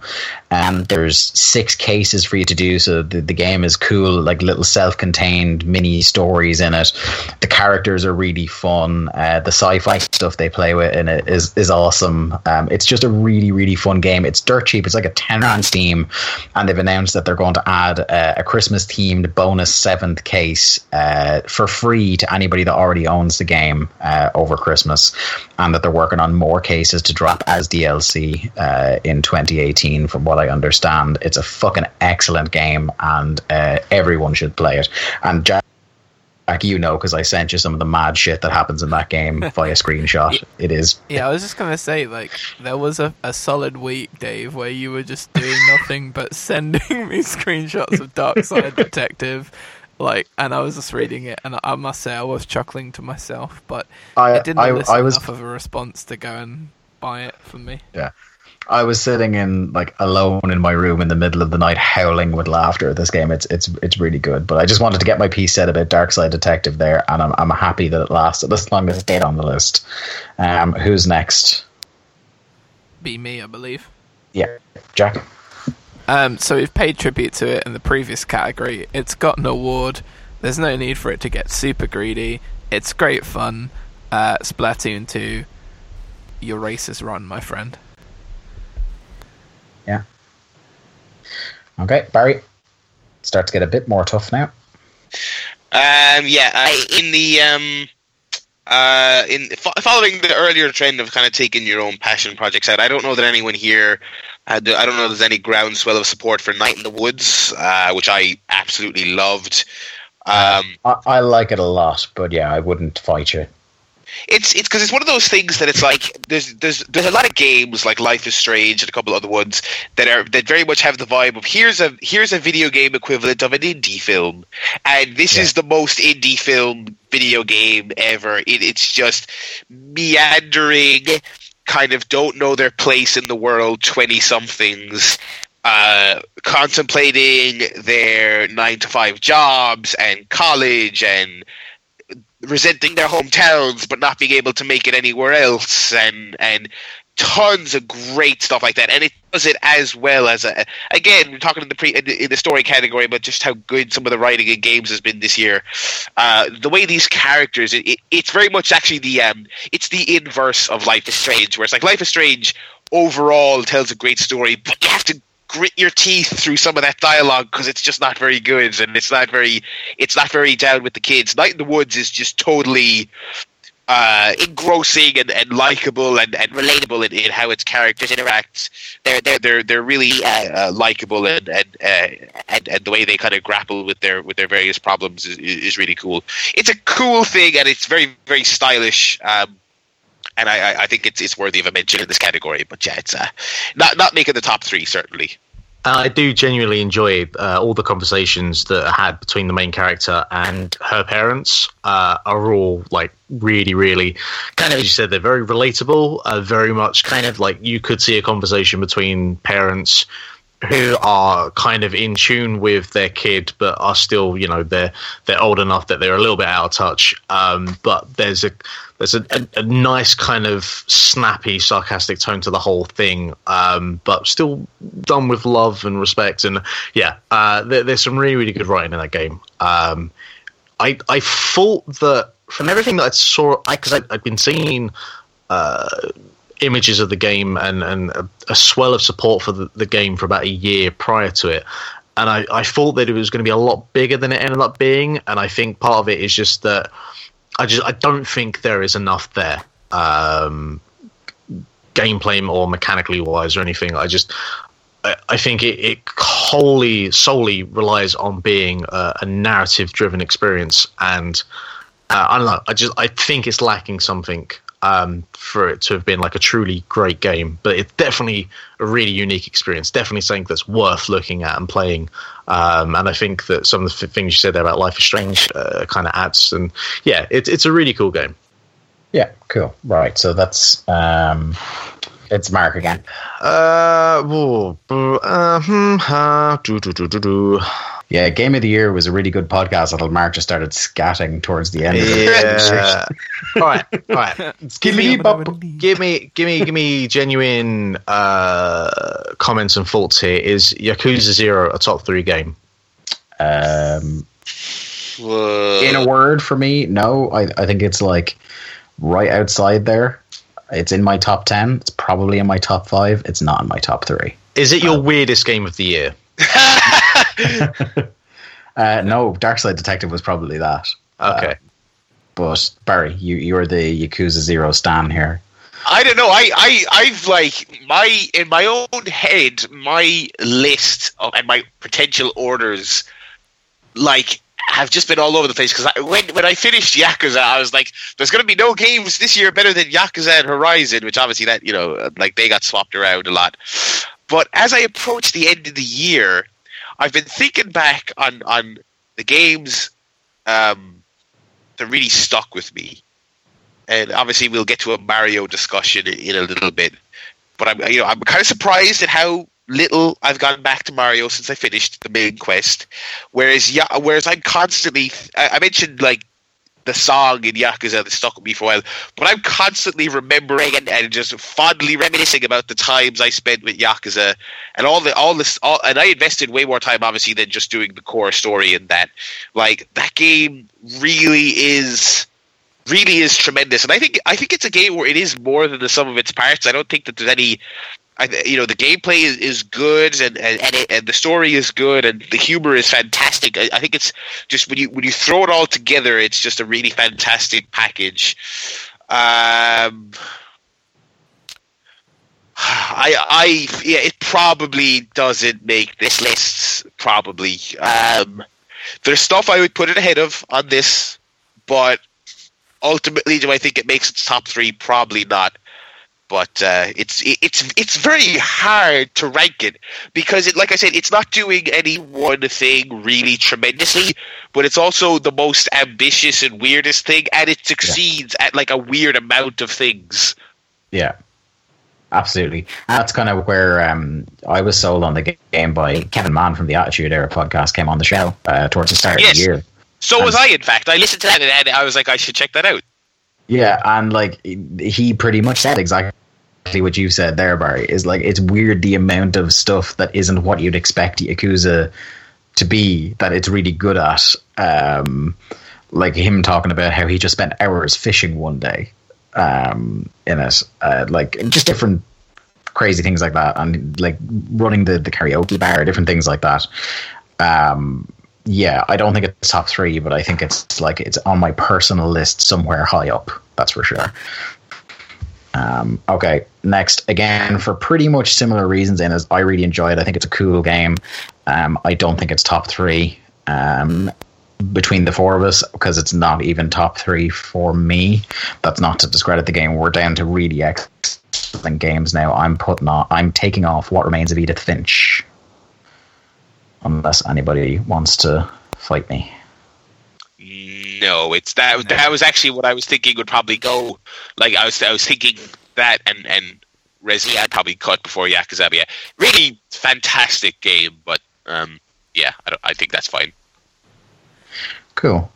Um, okay, so it's Mar- er, Jack now. Um, just because I don't want to have an argument about the one of the two games that I would cut, I'm going to cut Resident Evil 7.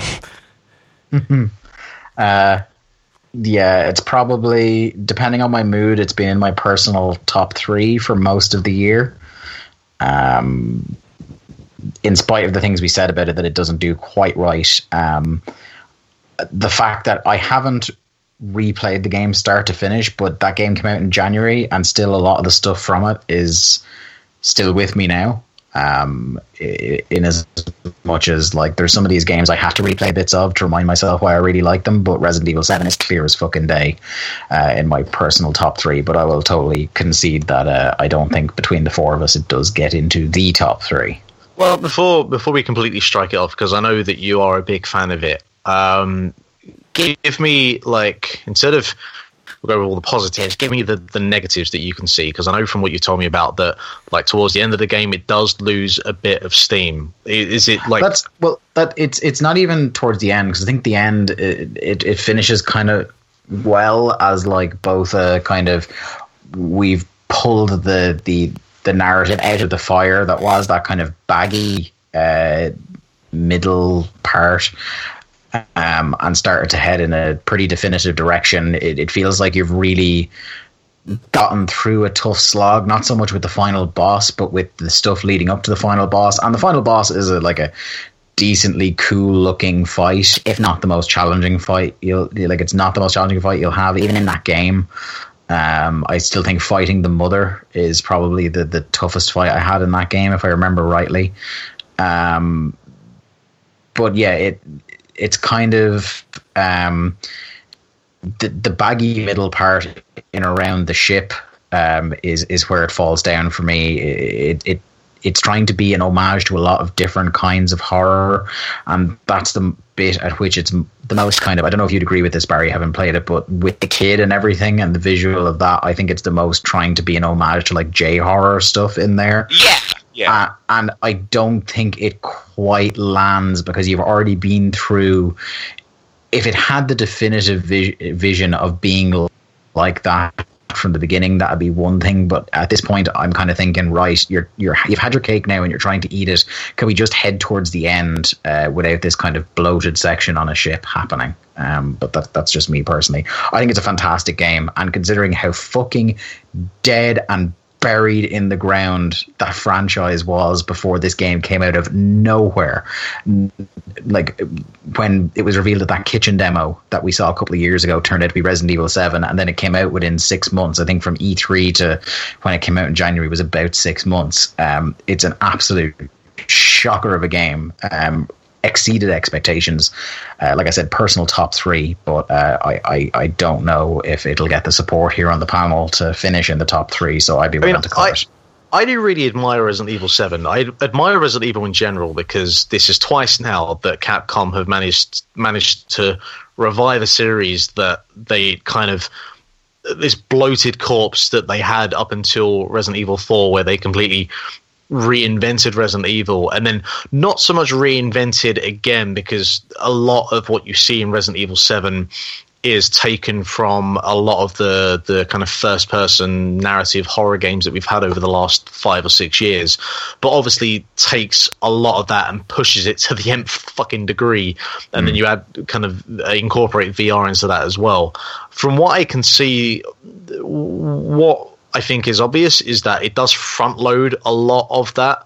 Um, like one of the key things that I see with this game is always either the bit with uh, your your girlfriend at the start or with the fight with uh, daddy and like those are, are kind of quite near to the start and they're very very prevalent very famous scenes mm. I, don't, I don't hear anyone talking about a lot of stuff kind of from the midway point on Partially, I there, imagine, just because of spoilers. There, yeah, there is still some really good stuff right until you get onto the ship. I think the fight with the the mother of the family is ridiculously intense.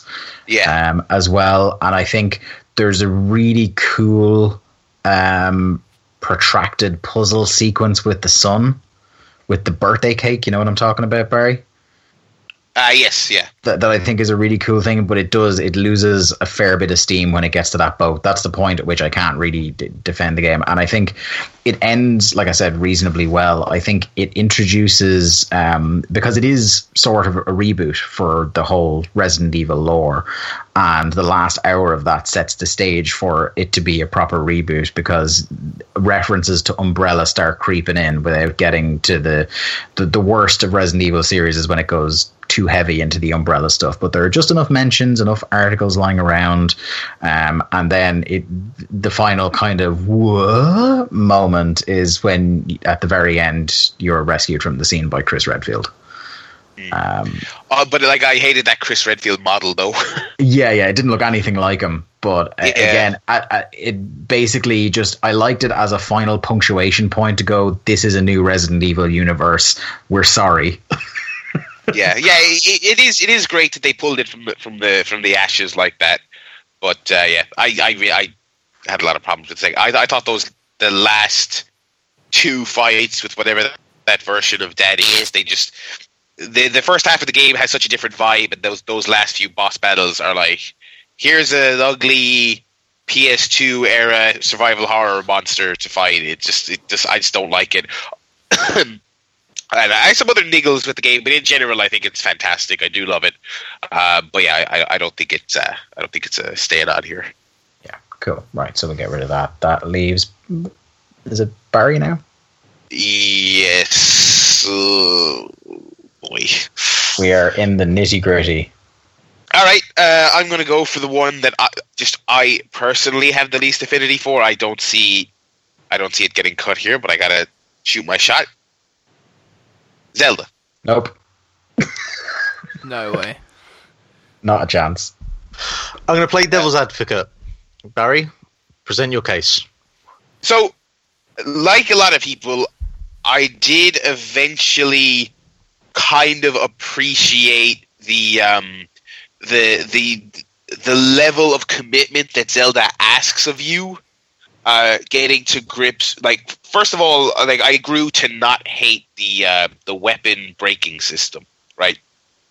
Because when I was first playing it, I was like, "Ah, "What is the allure of this? Like, I gotta get a new weapon every couple of minutes. Sometimes, sometimes I'm using this crappy basic club. I just, you know, I'm, I'm used to building up an armory of weapons that I like, and I just I use whichever one I prefer. That's my that's my style of of you know fantasy action game. You know, so and and the weather system and and you know having to time your things so that you're not trying to climb in the rain and and it's I did eventually get to grips with that, but I can't. You know, I don't want to ignore the fact that for like the first twenty or so hours.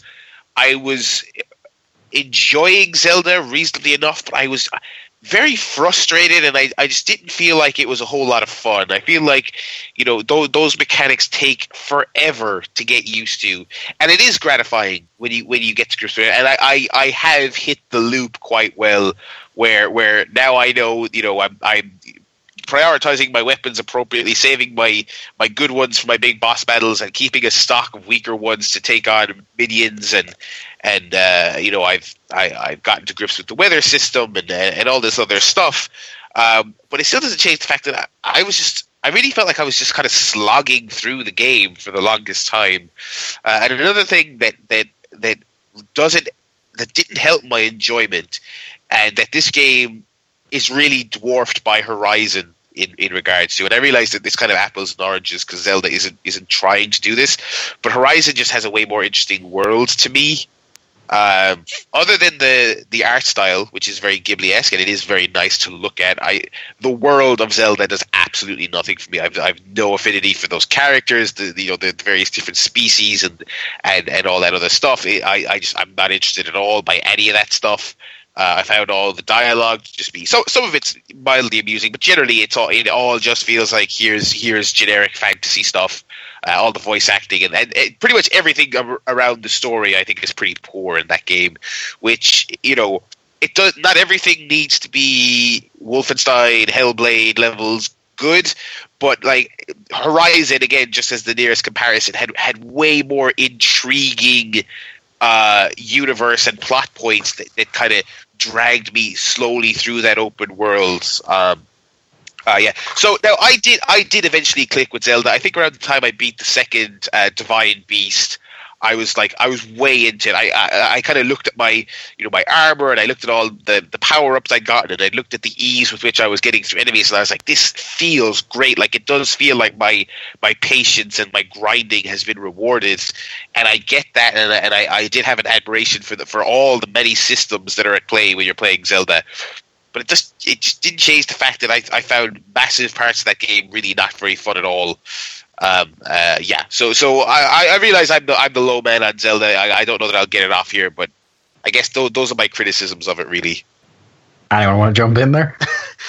Uh, okay, so Breath of the Wild is not my favorite game of the year, and it does have a few things. It, it's you know the the biggest change uh, in terms of its systems and mechanics um, for the longest time, and it needed to happen because Skyward Sword was just a, a retreading of the same old shtick and done worse than a lot of the kind of standard things that you expect in the Zelda game. The whole, the, the very kind of notion of it being an open world game, you know, for me, there is no game that is more open world than Breath of the Wild because it doesn't point you in any direction. It just yeah, like once you get out of that great plateau, here you fucking go, mate. it- it- yeah, and I Off you pop. and uh, like I will never be able to look at another open world game the same way again because like even the idea of looking at something like Assassin's Creed or any kind of Ubisoft game where the map is just flooded with markers I just I can't I don't want to have to deal with that I don't want to have to see 40,000 things on the UI at any given time like I like the fact that Breath of the Wild is so clean, elegant with that. And you know, if you want to go somewhere on the map, you know, you have to look into the map. You have to treat the map like an actual fucking map. Uh, which I really appreciated with Firewatch last year, and and that kind of happens to the same degree with Zelda, where you know you're not looking through this world through the kind of little small circular map in the bottom left hand side of the screen to know kind of which road you need to drive up. It's like no, you are looking at the world to see where you need to go by placing a, a marker like fucking on the other side of the world, but you can kind of see that beam whenever you need to look at it, and you can kind of, you know, you are visually having to look at it to get in that direction. And the fact that, you know, if you can see something, you can get there.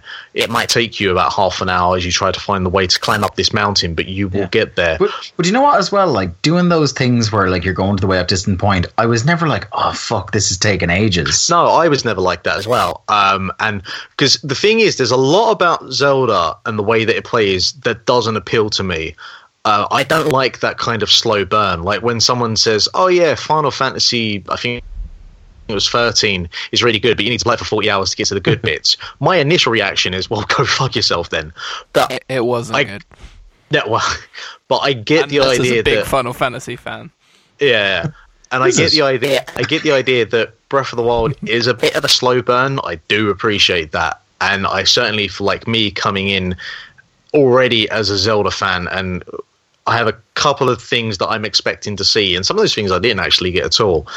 Um, but like, if you're coming to Zelda for story or plot, it you know it's it's Zelda, it's a Zelda game, and I like the fact that it kind of goes here you are, you're Link. There's a big castle over there. You can go there now, or you can fuck around for about 100 hours and then go there to Yeah. make your life really easy.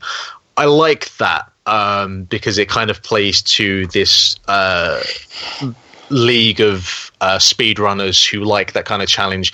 Like it's the way that they have a difficulty setting without actually having the an easy, medium, or difficult mode. I really like when games have that kind of option for how to to use a difficulty setting. Um, I do agree that like most of the characters are pretty forgettable. Like the voice acting isn't like for this whole like oh my god it's a Legend Zelda game and there's voice acting. It doesn't actually really do anything with that. Yeah. and none of it's particularly great. Um, so I, I, I'm certainly uh, in agreement there. Um, I like the whole because the thing is the game is a survival game more than anything else, which is why you have like the the weapons that break, the armor that breaks. That constantly you're on the edge of dying at any second, and that is the thing about Breath of the Wild is that game is fucking ruthless. Like Yeah. if you you're not paying attention, Unforgiving. it is unforgiving, uh, and that is all.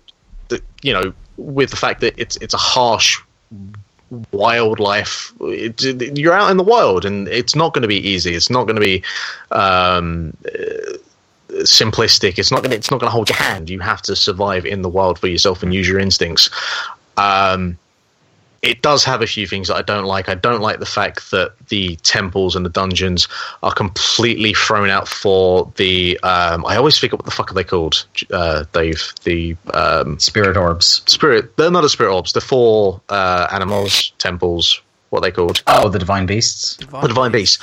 I like the concepts. I love how you get into the divine beasts. Once you're actually in there, I find the actual divine beasts themselves a bit underwhelming. Uh, I was really kind of hankering for just a good old temple.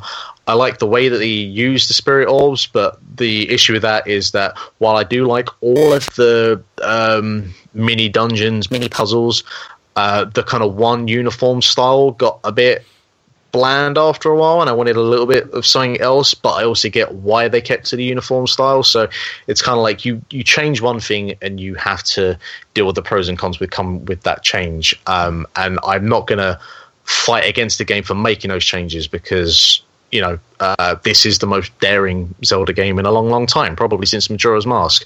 Um, and I will not fault Nintendo for making those changes and going in this direction.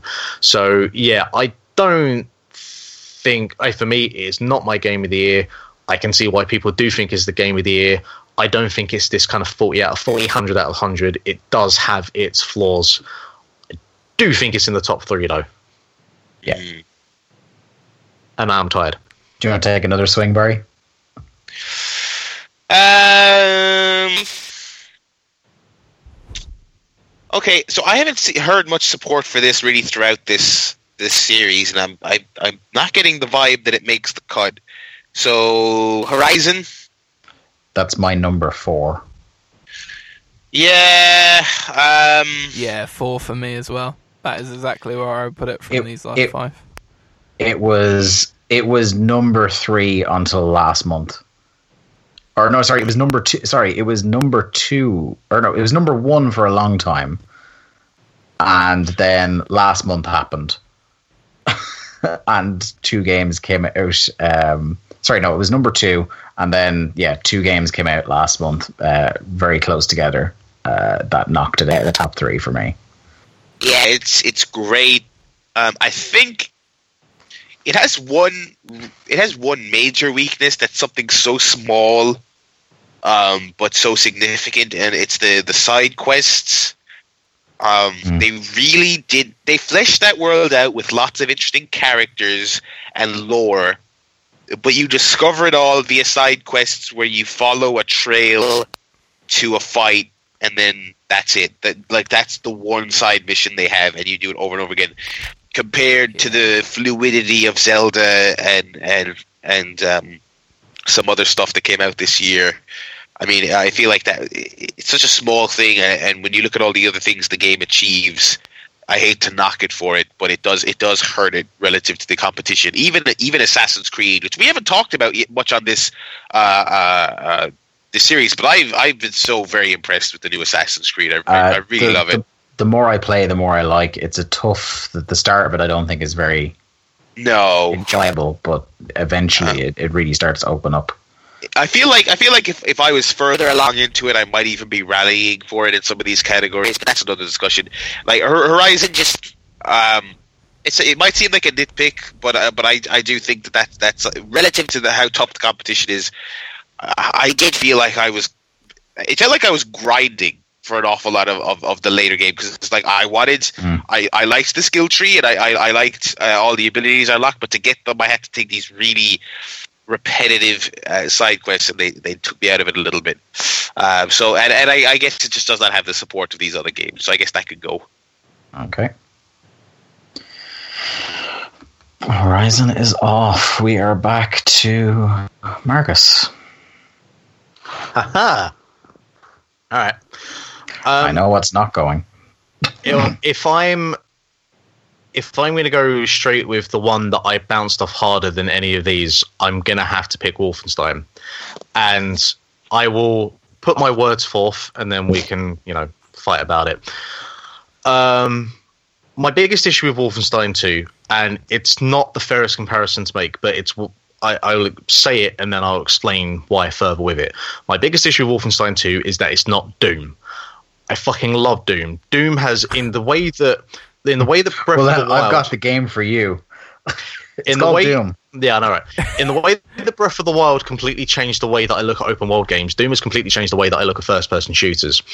And while obviously Wolfenstein is more narrative driven, it's still I find that like the mechanics part of it, the gameplay part of it is is so much more clunky than Doom. Like Doom is so streamlined and fast paced and just it never stops. And with Wolfenstein, you have like the bit where you're in the submarine walking around, and the game just kind of just grinds to a halt. And even when the bits when you are out and um, you're actually you know taking down Nazis, it the the, the maps aren't like they're big and they're sprawling, but they're also kind of a bit of a mess, and it's very easy to get lost. And they're not particularly fun environments to explore. Like I really like the whole setting of New York, you know, post uh, the the atom bomb dropping, but it's not particularly uh, fun experience to kind of walk around. Um, and so yeah, I just I I quickly quickly bounced off of that game, um, and I don't know, I just it didn't grab me. Um, like the start of it, the the the, cutscene at the start, and kind of throwing you like as Dave pointed out, that game does not fuck around with getting you into that game, and you're doing that whole first bit around in, uh, in the wheelchair. Really cool concept. Really like that. I thought, oh yeah, right. I'm definitely yeah, I'm on board with this. And then the first time you have the bit where you have that kind of quote unquote stealth section where you need to find the the general officers with the the cards.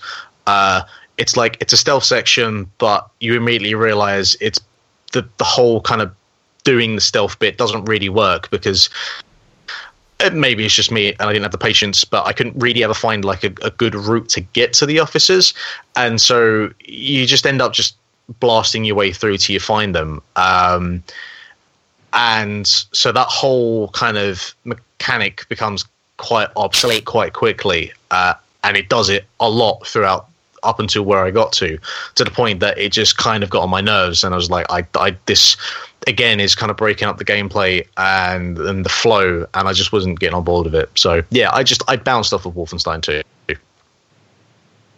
Yeah, I I completely um, go along with everything you've said there, Mark. Um, like I, I acknowledge the, the, the flaws and the stealth and stuff like that, and that it's really not reinvented the wheel in terms of a first person shooter. Like it's just kind of like fundamentally sound but not exceptional uh, shooting gameplay. It's really the story and the characters that I keep coming back for, and that's what makes it exceptional to me. It's a personal top three. I don't know if it's an objective top three. Um, there are two games that are still on this list that I consider both of them. Uh, just Wolfenstein is my third of these three, and there's a big, big, big gap between that and the other two that I would have in my top three. So, um, if if you want Wolfenstein to go, I won't stand in your way.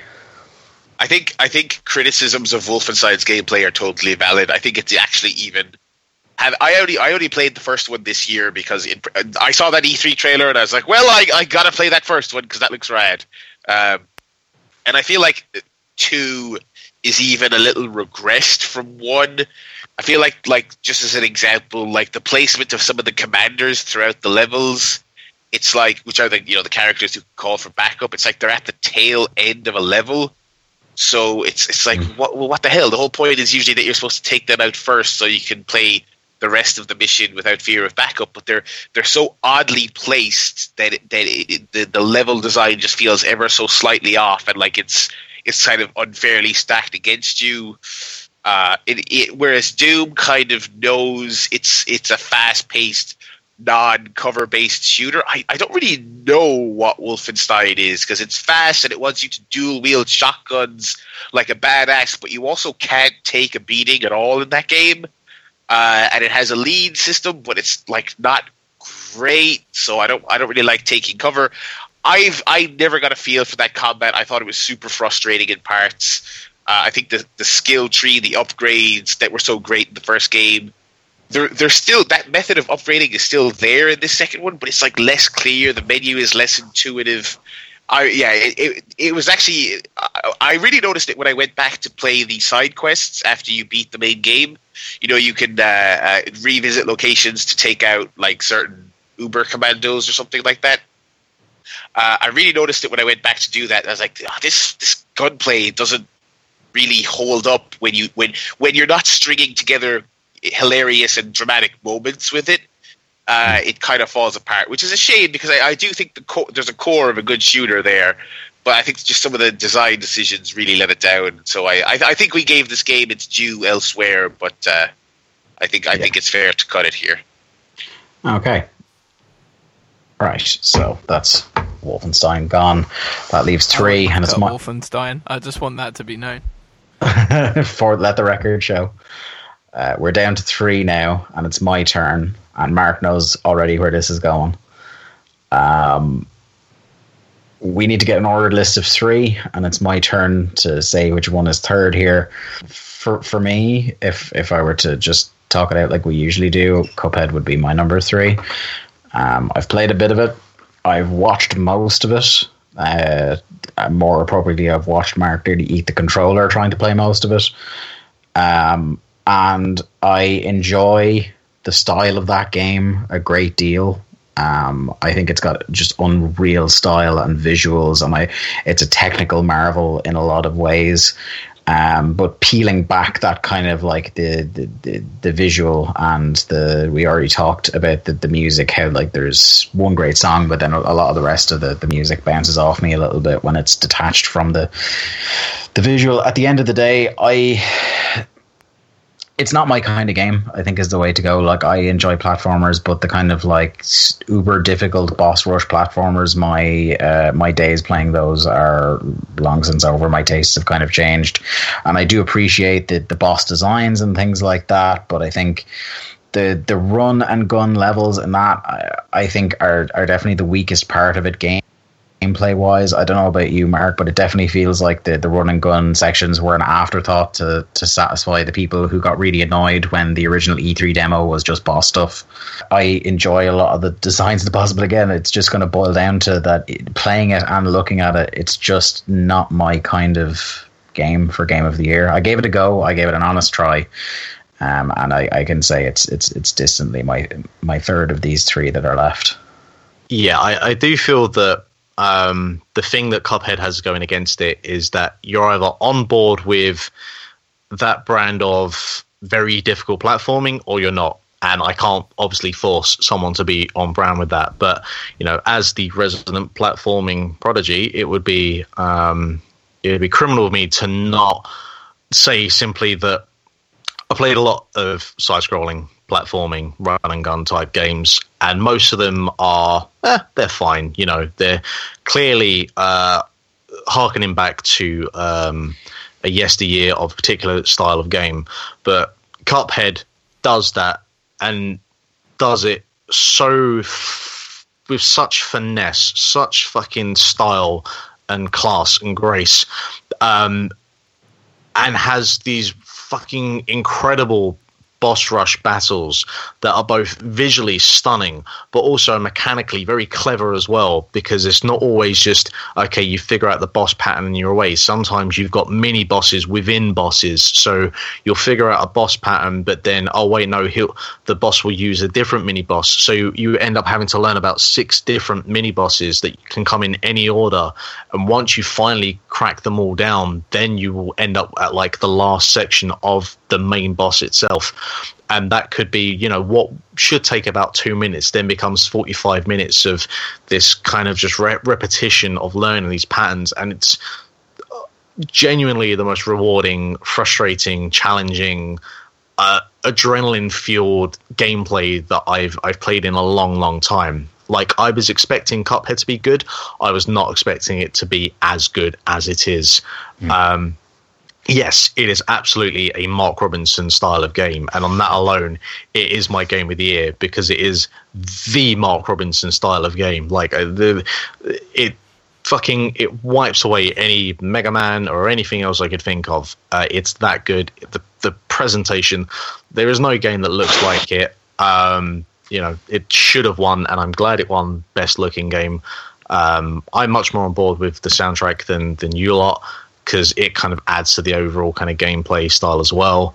Um, I do prefer it to Mario Odyssey. Uh, like if if I'm gonna quickly kind of put my two cents, I think that Mario Odyssey is a serviceable Mario game. I don't think it's anywhere near. I don't think it's anywhere near as uh, as grand I don't think it's oh, anywhere near as I- grand or epic I- or as memorable as Mario Galaxy. I don't even think it's as clever or as inventive as the 3D World Land games. I think it's a oh fine Oh Mario my game, God. but Just stop. I don't think Do- I don't can think it's anywhere near as good as the last couple of Mario games. Can I just interject before the wolves come at you, Mark? that I deliberately, until this moment, didn't reveal to Jack or Barry the true depths of your feeling on Mario. I'd given I'd given Jack kind of an overview that you weren't as hot on it as we were, but I wanted them to hear it live, and I I feel so good about it that they understand now what I've been hearing for a oh, month. no. Um, so I'll just put it like this: we're down to um, Zelda and Mario Odyssey now for one and two, and Well, hang on now, hang on now, hang on now. It sounds like Mark, Mark said it would be his number one. Yes, that's not a hot take. It would be not I mean, my number does, one. does does I mean? So I'm I'm out of this because I haven't played it. Is, is anyone else with him on on it? it No. maybe No, Barry, I can tell you that no one else is with me No. on this one. no, no, no, no, Especially one, after you just cut that promo on Mario. yeah. Well, I mean, like I, I think Mario is one, but like, I mean, like, but so I'm in a weird place because I love I love Mario. I haven't played Cuphead, and I just don't have an affinity for Zelda. So I was just I was playing Devil's Advocate and seeing is there a case to be made for Cuphead at two? Uh, no, Not, not just for me. to to kind of not not to get to it, but no, like I've played through how many islands are on it before you get to the proper end game stuff, Mark? Uh, what in Cuphead? Yeah. Uh, so there's three islands, and then there's the casino.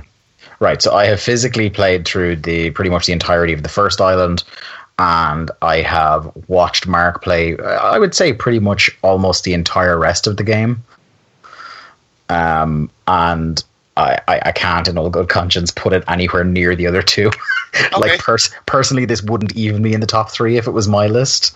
Um, but here we are, and I like I'm glad much in the way that for me, super much in the same way for me, Superhot got in the top three last year, and in 2015, um, Super Mario Maker got in, which was a kind of think. Jack, were you fighting on behalf of that? And we were both kind of fighting on behalf of Mark to make sure that finished in the top three when he was in China.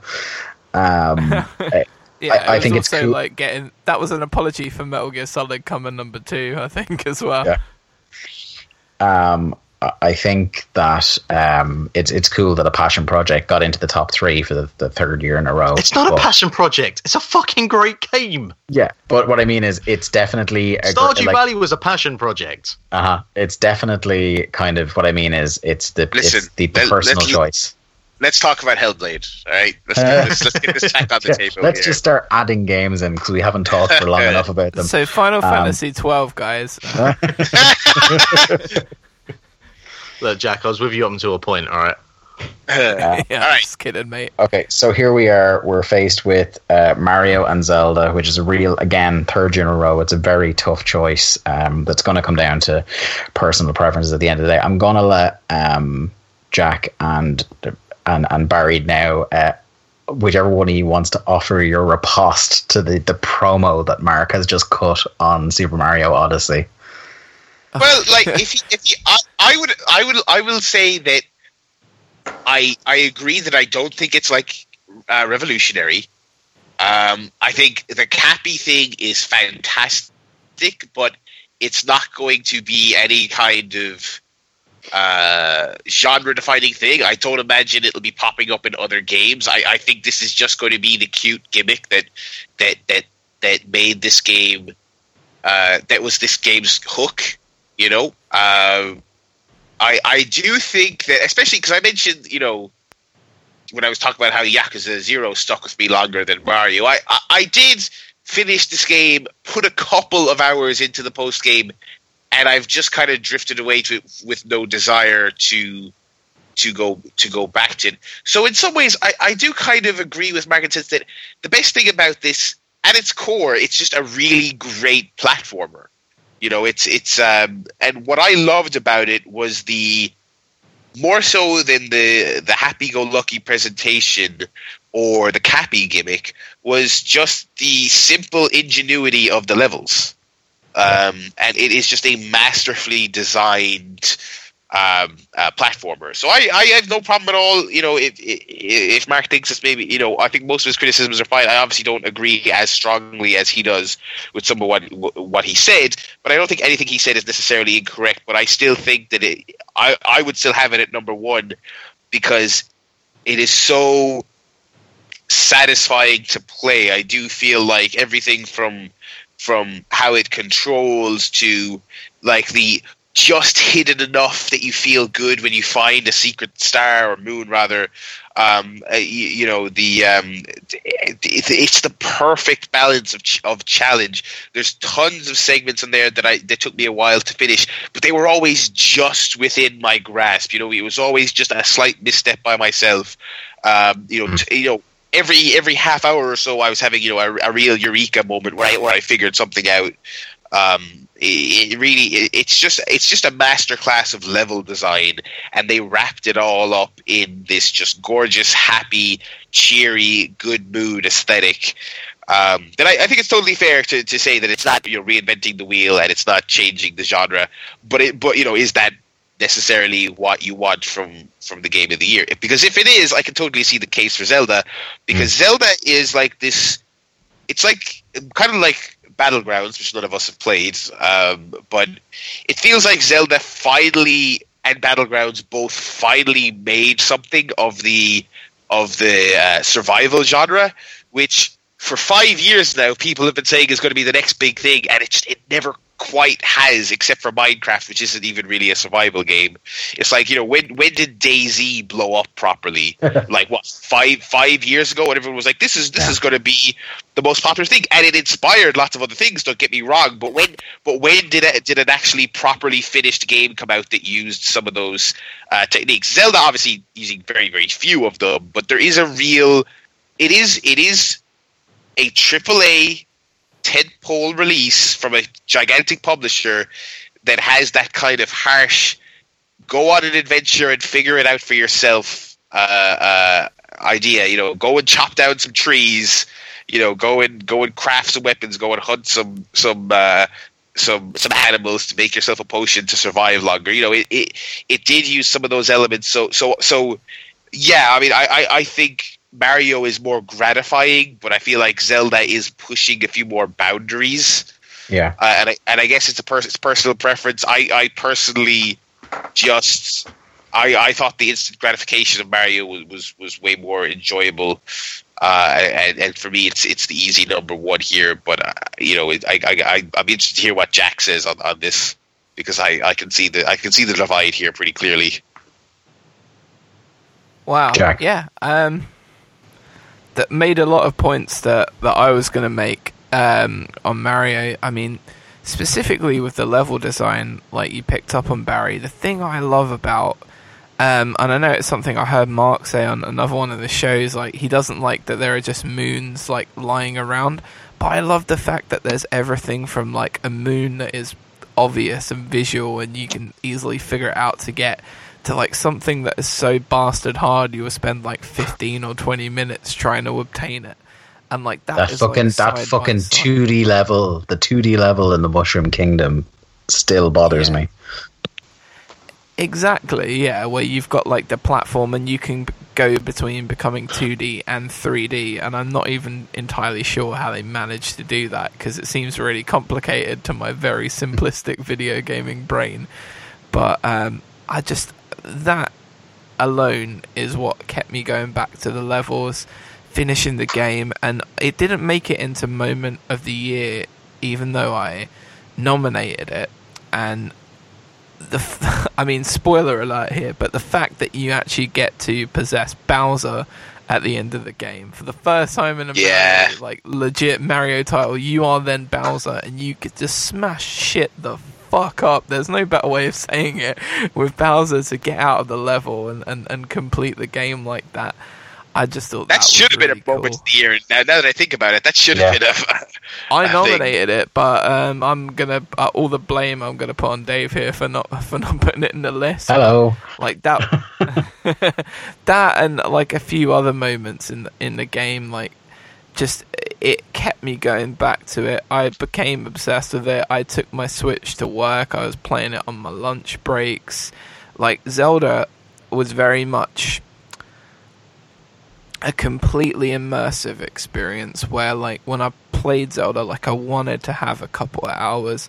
I don't feel like I could ever just do 10 minutes of Zelda whereas I could play Mario for 10 minutes and get two two moons or I could play Mario for 3 hours and I could get like 40 or 50 moons. I didn't really care. Like it was always something that I wanted to pick up and play. I've not felt that excited about like 100% completing a game for a very very long time. Like the idea of it all being over after that big scene and I know Barry said you you kind of didn't want to go back to it as much but but I did because it was like the idea of all these brilliantly crafted levels with all these like varying difficulties of moons that I've just completely glossed over.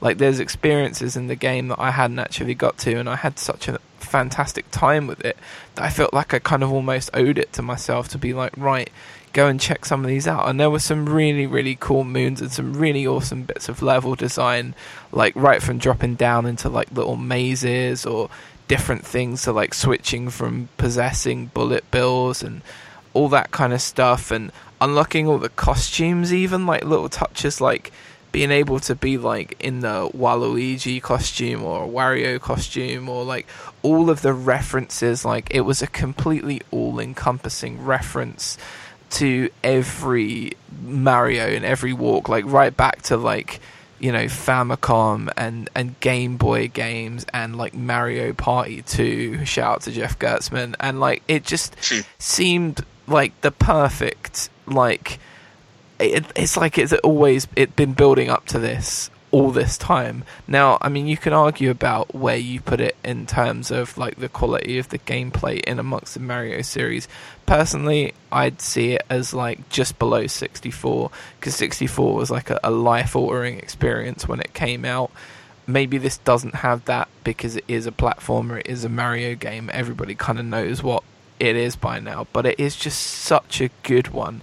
You know, it's like when you hear a, a, a a guitar band come out like Oasis, everybody like had heard bands that sounded like them before. They were just a rock and roll band, but like they captured like an entire generation by just being really good at what they did and being really honest and straightforward and like nothing particularly complex about them. Even though Mario is kind of like that, this this is the Switch's Oasis moment of like that is the defining game to me for the even though that Zelda is amazing and it really is it, I love it. I think it's incredible. I mean any other year I putting that at the top and I never thought I'd say that about a Zelda game but like Mario it doesn't matter if you're like 5 or 50 you're going to enjoy this game just as much and yeah love it.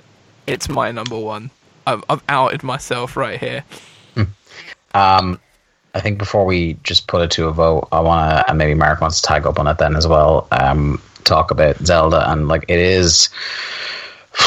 It's so tough. Like it comes down to really, like Jack said earlier about a different category, but it is like picking between your favorite children. And both of these games filled me with a huge amount of joy this year. And the like, just the fucking hellscape that 2017 is. Just everything in the world is fucking awful awful, but video games have been good. Um, and no two made me smile more than than both of these games. And Super Mario Odyssey, you know, Mark has his he has his problems with it, and some of them I agree with, some of them I don't. We've hashed it out on the podcast before, just a normal weekly one, so I'm not going to kind of reopen that cold case here. Um, uh, the difference between the two of them for me when it comes down to making a decision is that um, Mario is one of the best games in its entire series. Um, for me personally, I prefer it to Galaxy. I prefer it to everything but 64. Um, I don't think uh, as joyous as it is, I don't think it can recapture that magic. Like I think Jack said something about Mario 64 being life changing, and it was um, for me and and for a lot of people who played it at the time. Uh, so it's my second favorite in the entire series, but I'm 110 hours into the into Breath of the Wild. Um, it's legitimately, and I'm not being hyperbolic here. I, I, I knew it was going to come to this point. I knew from the very start, Mark will tell you, that it was going to be these two games. Um, and whereas Mario is one of my favorite games in the series and one of my favorite games of the year, Breath of the Wild is one of my favorite games, period, ever. Um, I, am not. I'm not exaggerating at all. Um, I think it's. You talk about the level design being brilliant in Mario, and it is, and it's not me trying to kind of distance myself from Mario or say that it's distinctly better than Mario or anything like that. Mario is a masterfully designed game. It's beautiful. It's fun. It's joyous. It's all these things, but Breath of the Wild is just this thing. It, it, genuinely, much like it has with Mark. I, I thought like I said that Witcher 3 2 years ago was one of my favorite games of generation and it was this open world game but it was just an open world as we had already understood it done almost perfectly.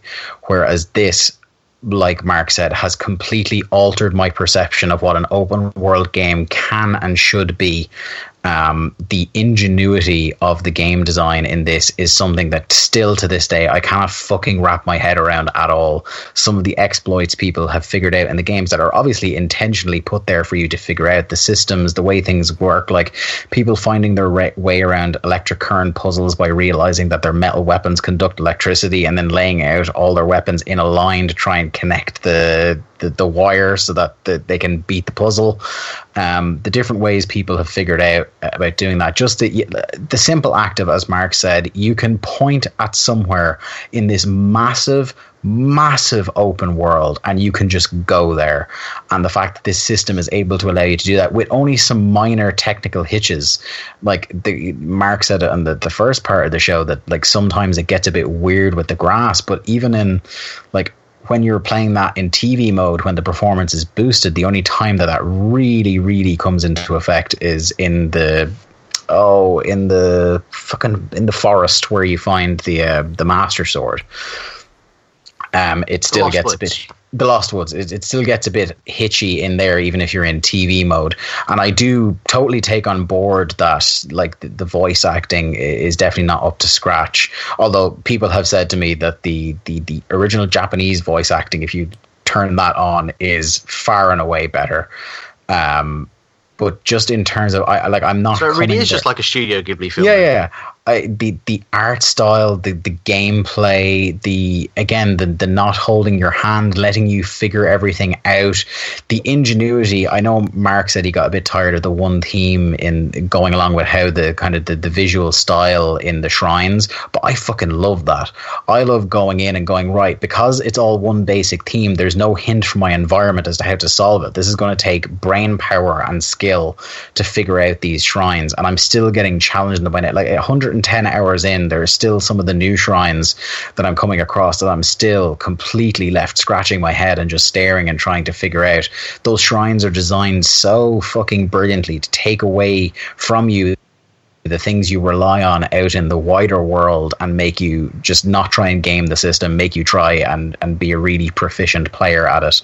Um, there, there's so much to that game that I love. I think the weapon durability is actually really good, much in the same way that we kind of praised um, the way Doom is with its kind of forcing you to use different weapons. The the fact that the weapons break or that the shields break or the bows break makes you vary up your gameplay based on the situation and try different things and try new things and the only thing that separates the two of these in my mind, uh, like if I have to cast a vote, is that the two of these are excellent game of the worthy game of the year winners in any year, and they happen to be in the same year together.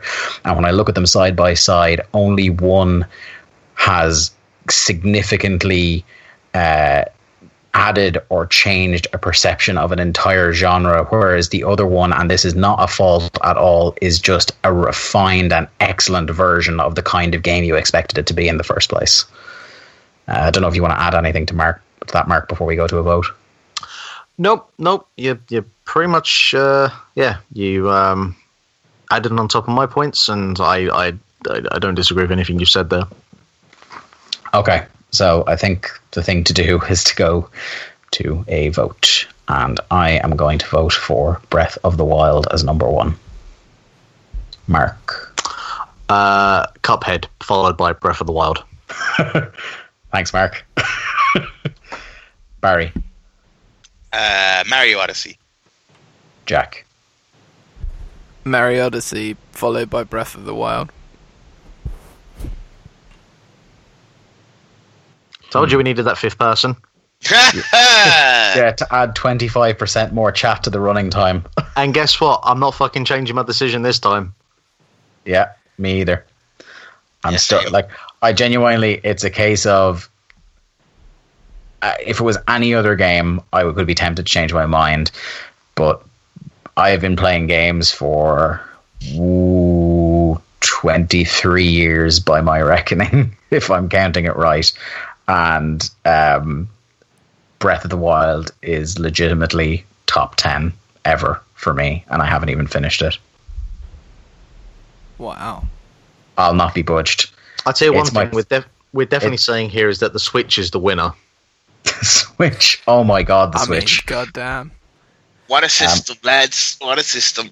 I like I, I love like I've already put in it's only been out a month and I've already put 55 hours I think into Odyssey. I love Odyssey to bits and I really feel bad that I can't vote for it as my game of the year but But I you can, Dave. You can vote for it. I, no, yeah, physically I can, but my heart can't. I, I genuinely, there is nothing that like I smile so much playing both of these games.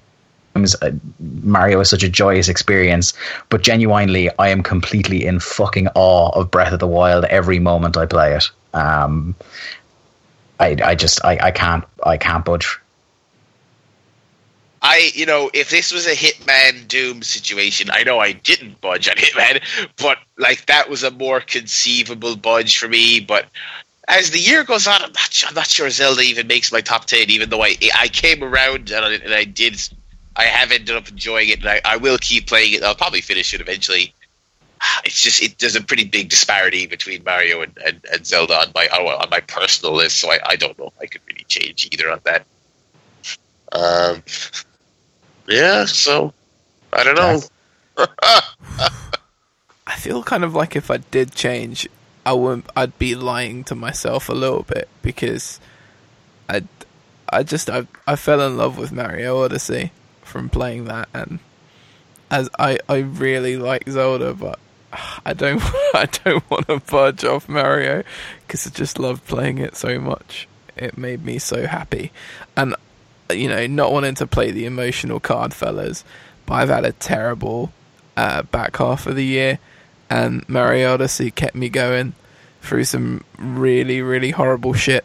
So I think that might Yeah. be slightly clouding my judgment just a little bit too. So we're at a gridlock, an impasse. I think. Does this mean Cuphead wins? No, it does not mean I Cuphead am wins, switching Mark. my vote to Cuphead. Yeah, just my. No, do you know what? Do you know what? Fucking Cuphead's going to number four now, Mark. I hope you're happy with that. That's what happens. Wolfenstein Three. I am capricious. Do not fuck with me on this. um, I, I, I think, and I don't think we'll ever have it because we were even able to get past the Hitman and Doom deadlock last year. I think I could feel comfortable in saying that we're probably not going to encounter a situation as special as this anytime soon. And I'm, I'm just going to float it out there and say that I'm happy to call it a tie. Well, remember that the Hitman Doom thing we eventually got round because I just wanted to go to bed, so I picked Hitman. Yeah, but then, but then, in in hindsight as well, Jack wishes he had voted for Hitman because he loves Hitman now, but he hadn't played it at the time. Yeah, I mean Yeah. it's like listening to some like disposable pop song playing Doom that you absolutely love and you, it means an awful lot to you, but playing Hitman and going through the detail of that, there's like a fucking dark side of the But- moon where you're just unpicking Yeah. bits and pieces every time. You know, you know what has a dark side of the moon? Mario. Hey, um, does, and a but yeah, darker side of the moon, which is bastard, bastard hard.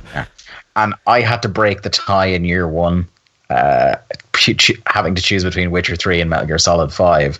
Uh, I, I, very much doubt we'll get to that situation ever again. So I, I don't know about you guys, but like much as we tried to not get ties in this category, I, I feel there's something that feels a little bit right about making them both game of the year here. And maybe bunching what got eliminated before Cuphead, bunching Cuphead to number two, and then something else. Uh, maybe did Wolfenstein two get bumped last? Wolfenstein and Cuphead were the other, the other. Yeah, two. so Yeah. we could go joint winners: Cuphead two, Wolfenstein three. I think that's fair. I think we did a good job of, of in the other categories. We we forego we forewent uh, a tie where at all possible. I think we compromised where we could, and I think in the past we've compromised on Game of the Year as well.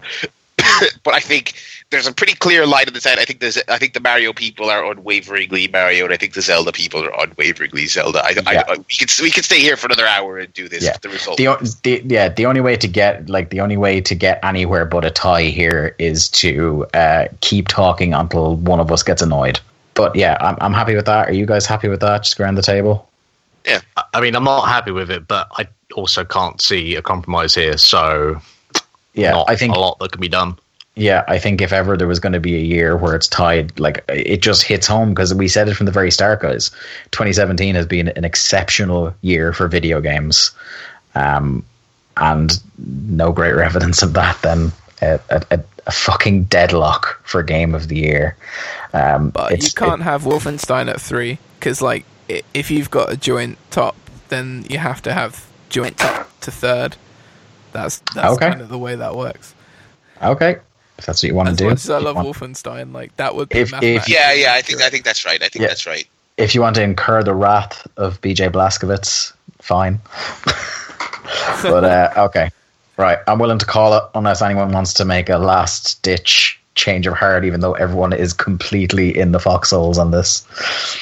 Um, the Come on, 2017. Mark. Come round. no, Mark. Come Don't on, go to the dark side. No, Do it. 2017 game I, of the year. I've the told is you down. that Mario is a fine game, but it is not game of the year, and you will not get that out of me. I was just waiting for you just to try and pop them and say Sunshine was better, but you didn't. No, because I'm not that much of a monster. not- I'm a troll, but I'm not, not, a monster. Dan monster. Ryckert. I am not Dan Ryckert. 2017 Game of the Year, number three, Cuphead, and joint winners Super Mario Odyssey and The Legend of Zelda Breath of the Wild. Got it! That's it, gentlemen. Over for another year. Um, Game of the Year is decided. It is locked. We can put 2017 behind us and look forward to 2018 when hopefully it won't be nearly as busy and uh, harmful to my wallet. Uh, I want to thank the lads for 2018's being Game of the year is Death Stranding. by Spider Man. the spreadsheet starts tomorrow. Um, I want to thank the lads for being on the show. Mark, obviously, who's on each and every week, my co-host. Uh, Jack and Barry, we really do sincerely appreciate any time you come on the show, particularly when you're committing this much time to it. Um, we enjoy chatting to you even when we're not recording it for posterity. But uh, thank you very much, both of you, for being on again. We really appreciate it, and we hope hope we can do it again next mate. year if we're if we've all managed to survive. The actual Um, real game of the year was Roller Coaster Tycoon for mobile. Thank you. Good night. And on that note, uh, this has been Game of the Year 2017 from your friends at linktothecast.eu. Uh, I've been Dave Ryan, and from Mark Robinson, Jack Layzell, and Barry Murphy. Happy New Year and good luck in 2018, everyone. There'll be peace when you are done. Lay your weary head to rest. Don't you cry. Hey guys, let's stop talking about video games. yeah. I, I hate them now. So lame. Okay. Masquerading as a man with a reason. My charade is the event of the season. And if I claim to be a wise man, it surely means that I don't know. On the stormy sea of moving emotion, tossed about him like a ship on the ocean. I set a course for winds of fortune. but I hear you say,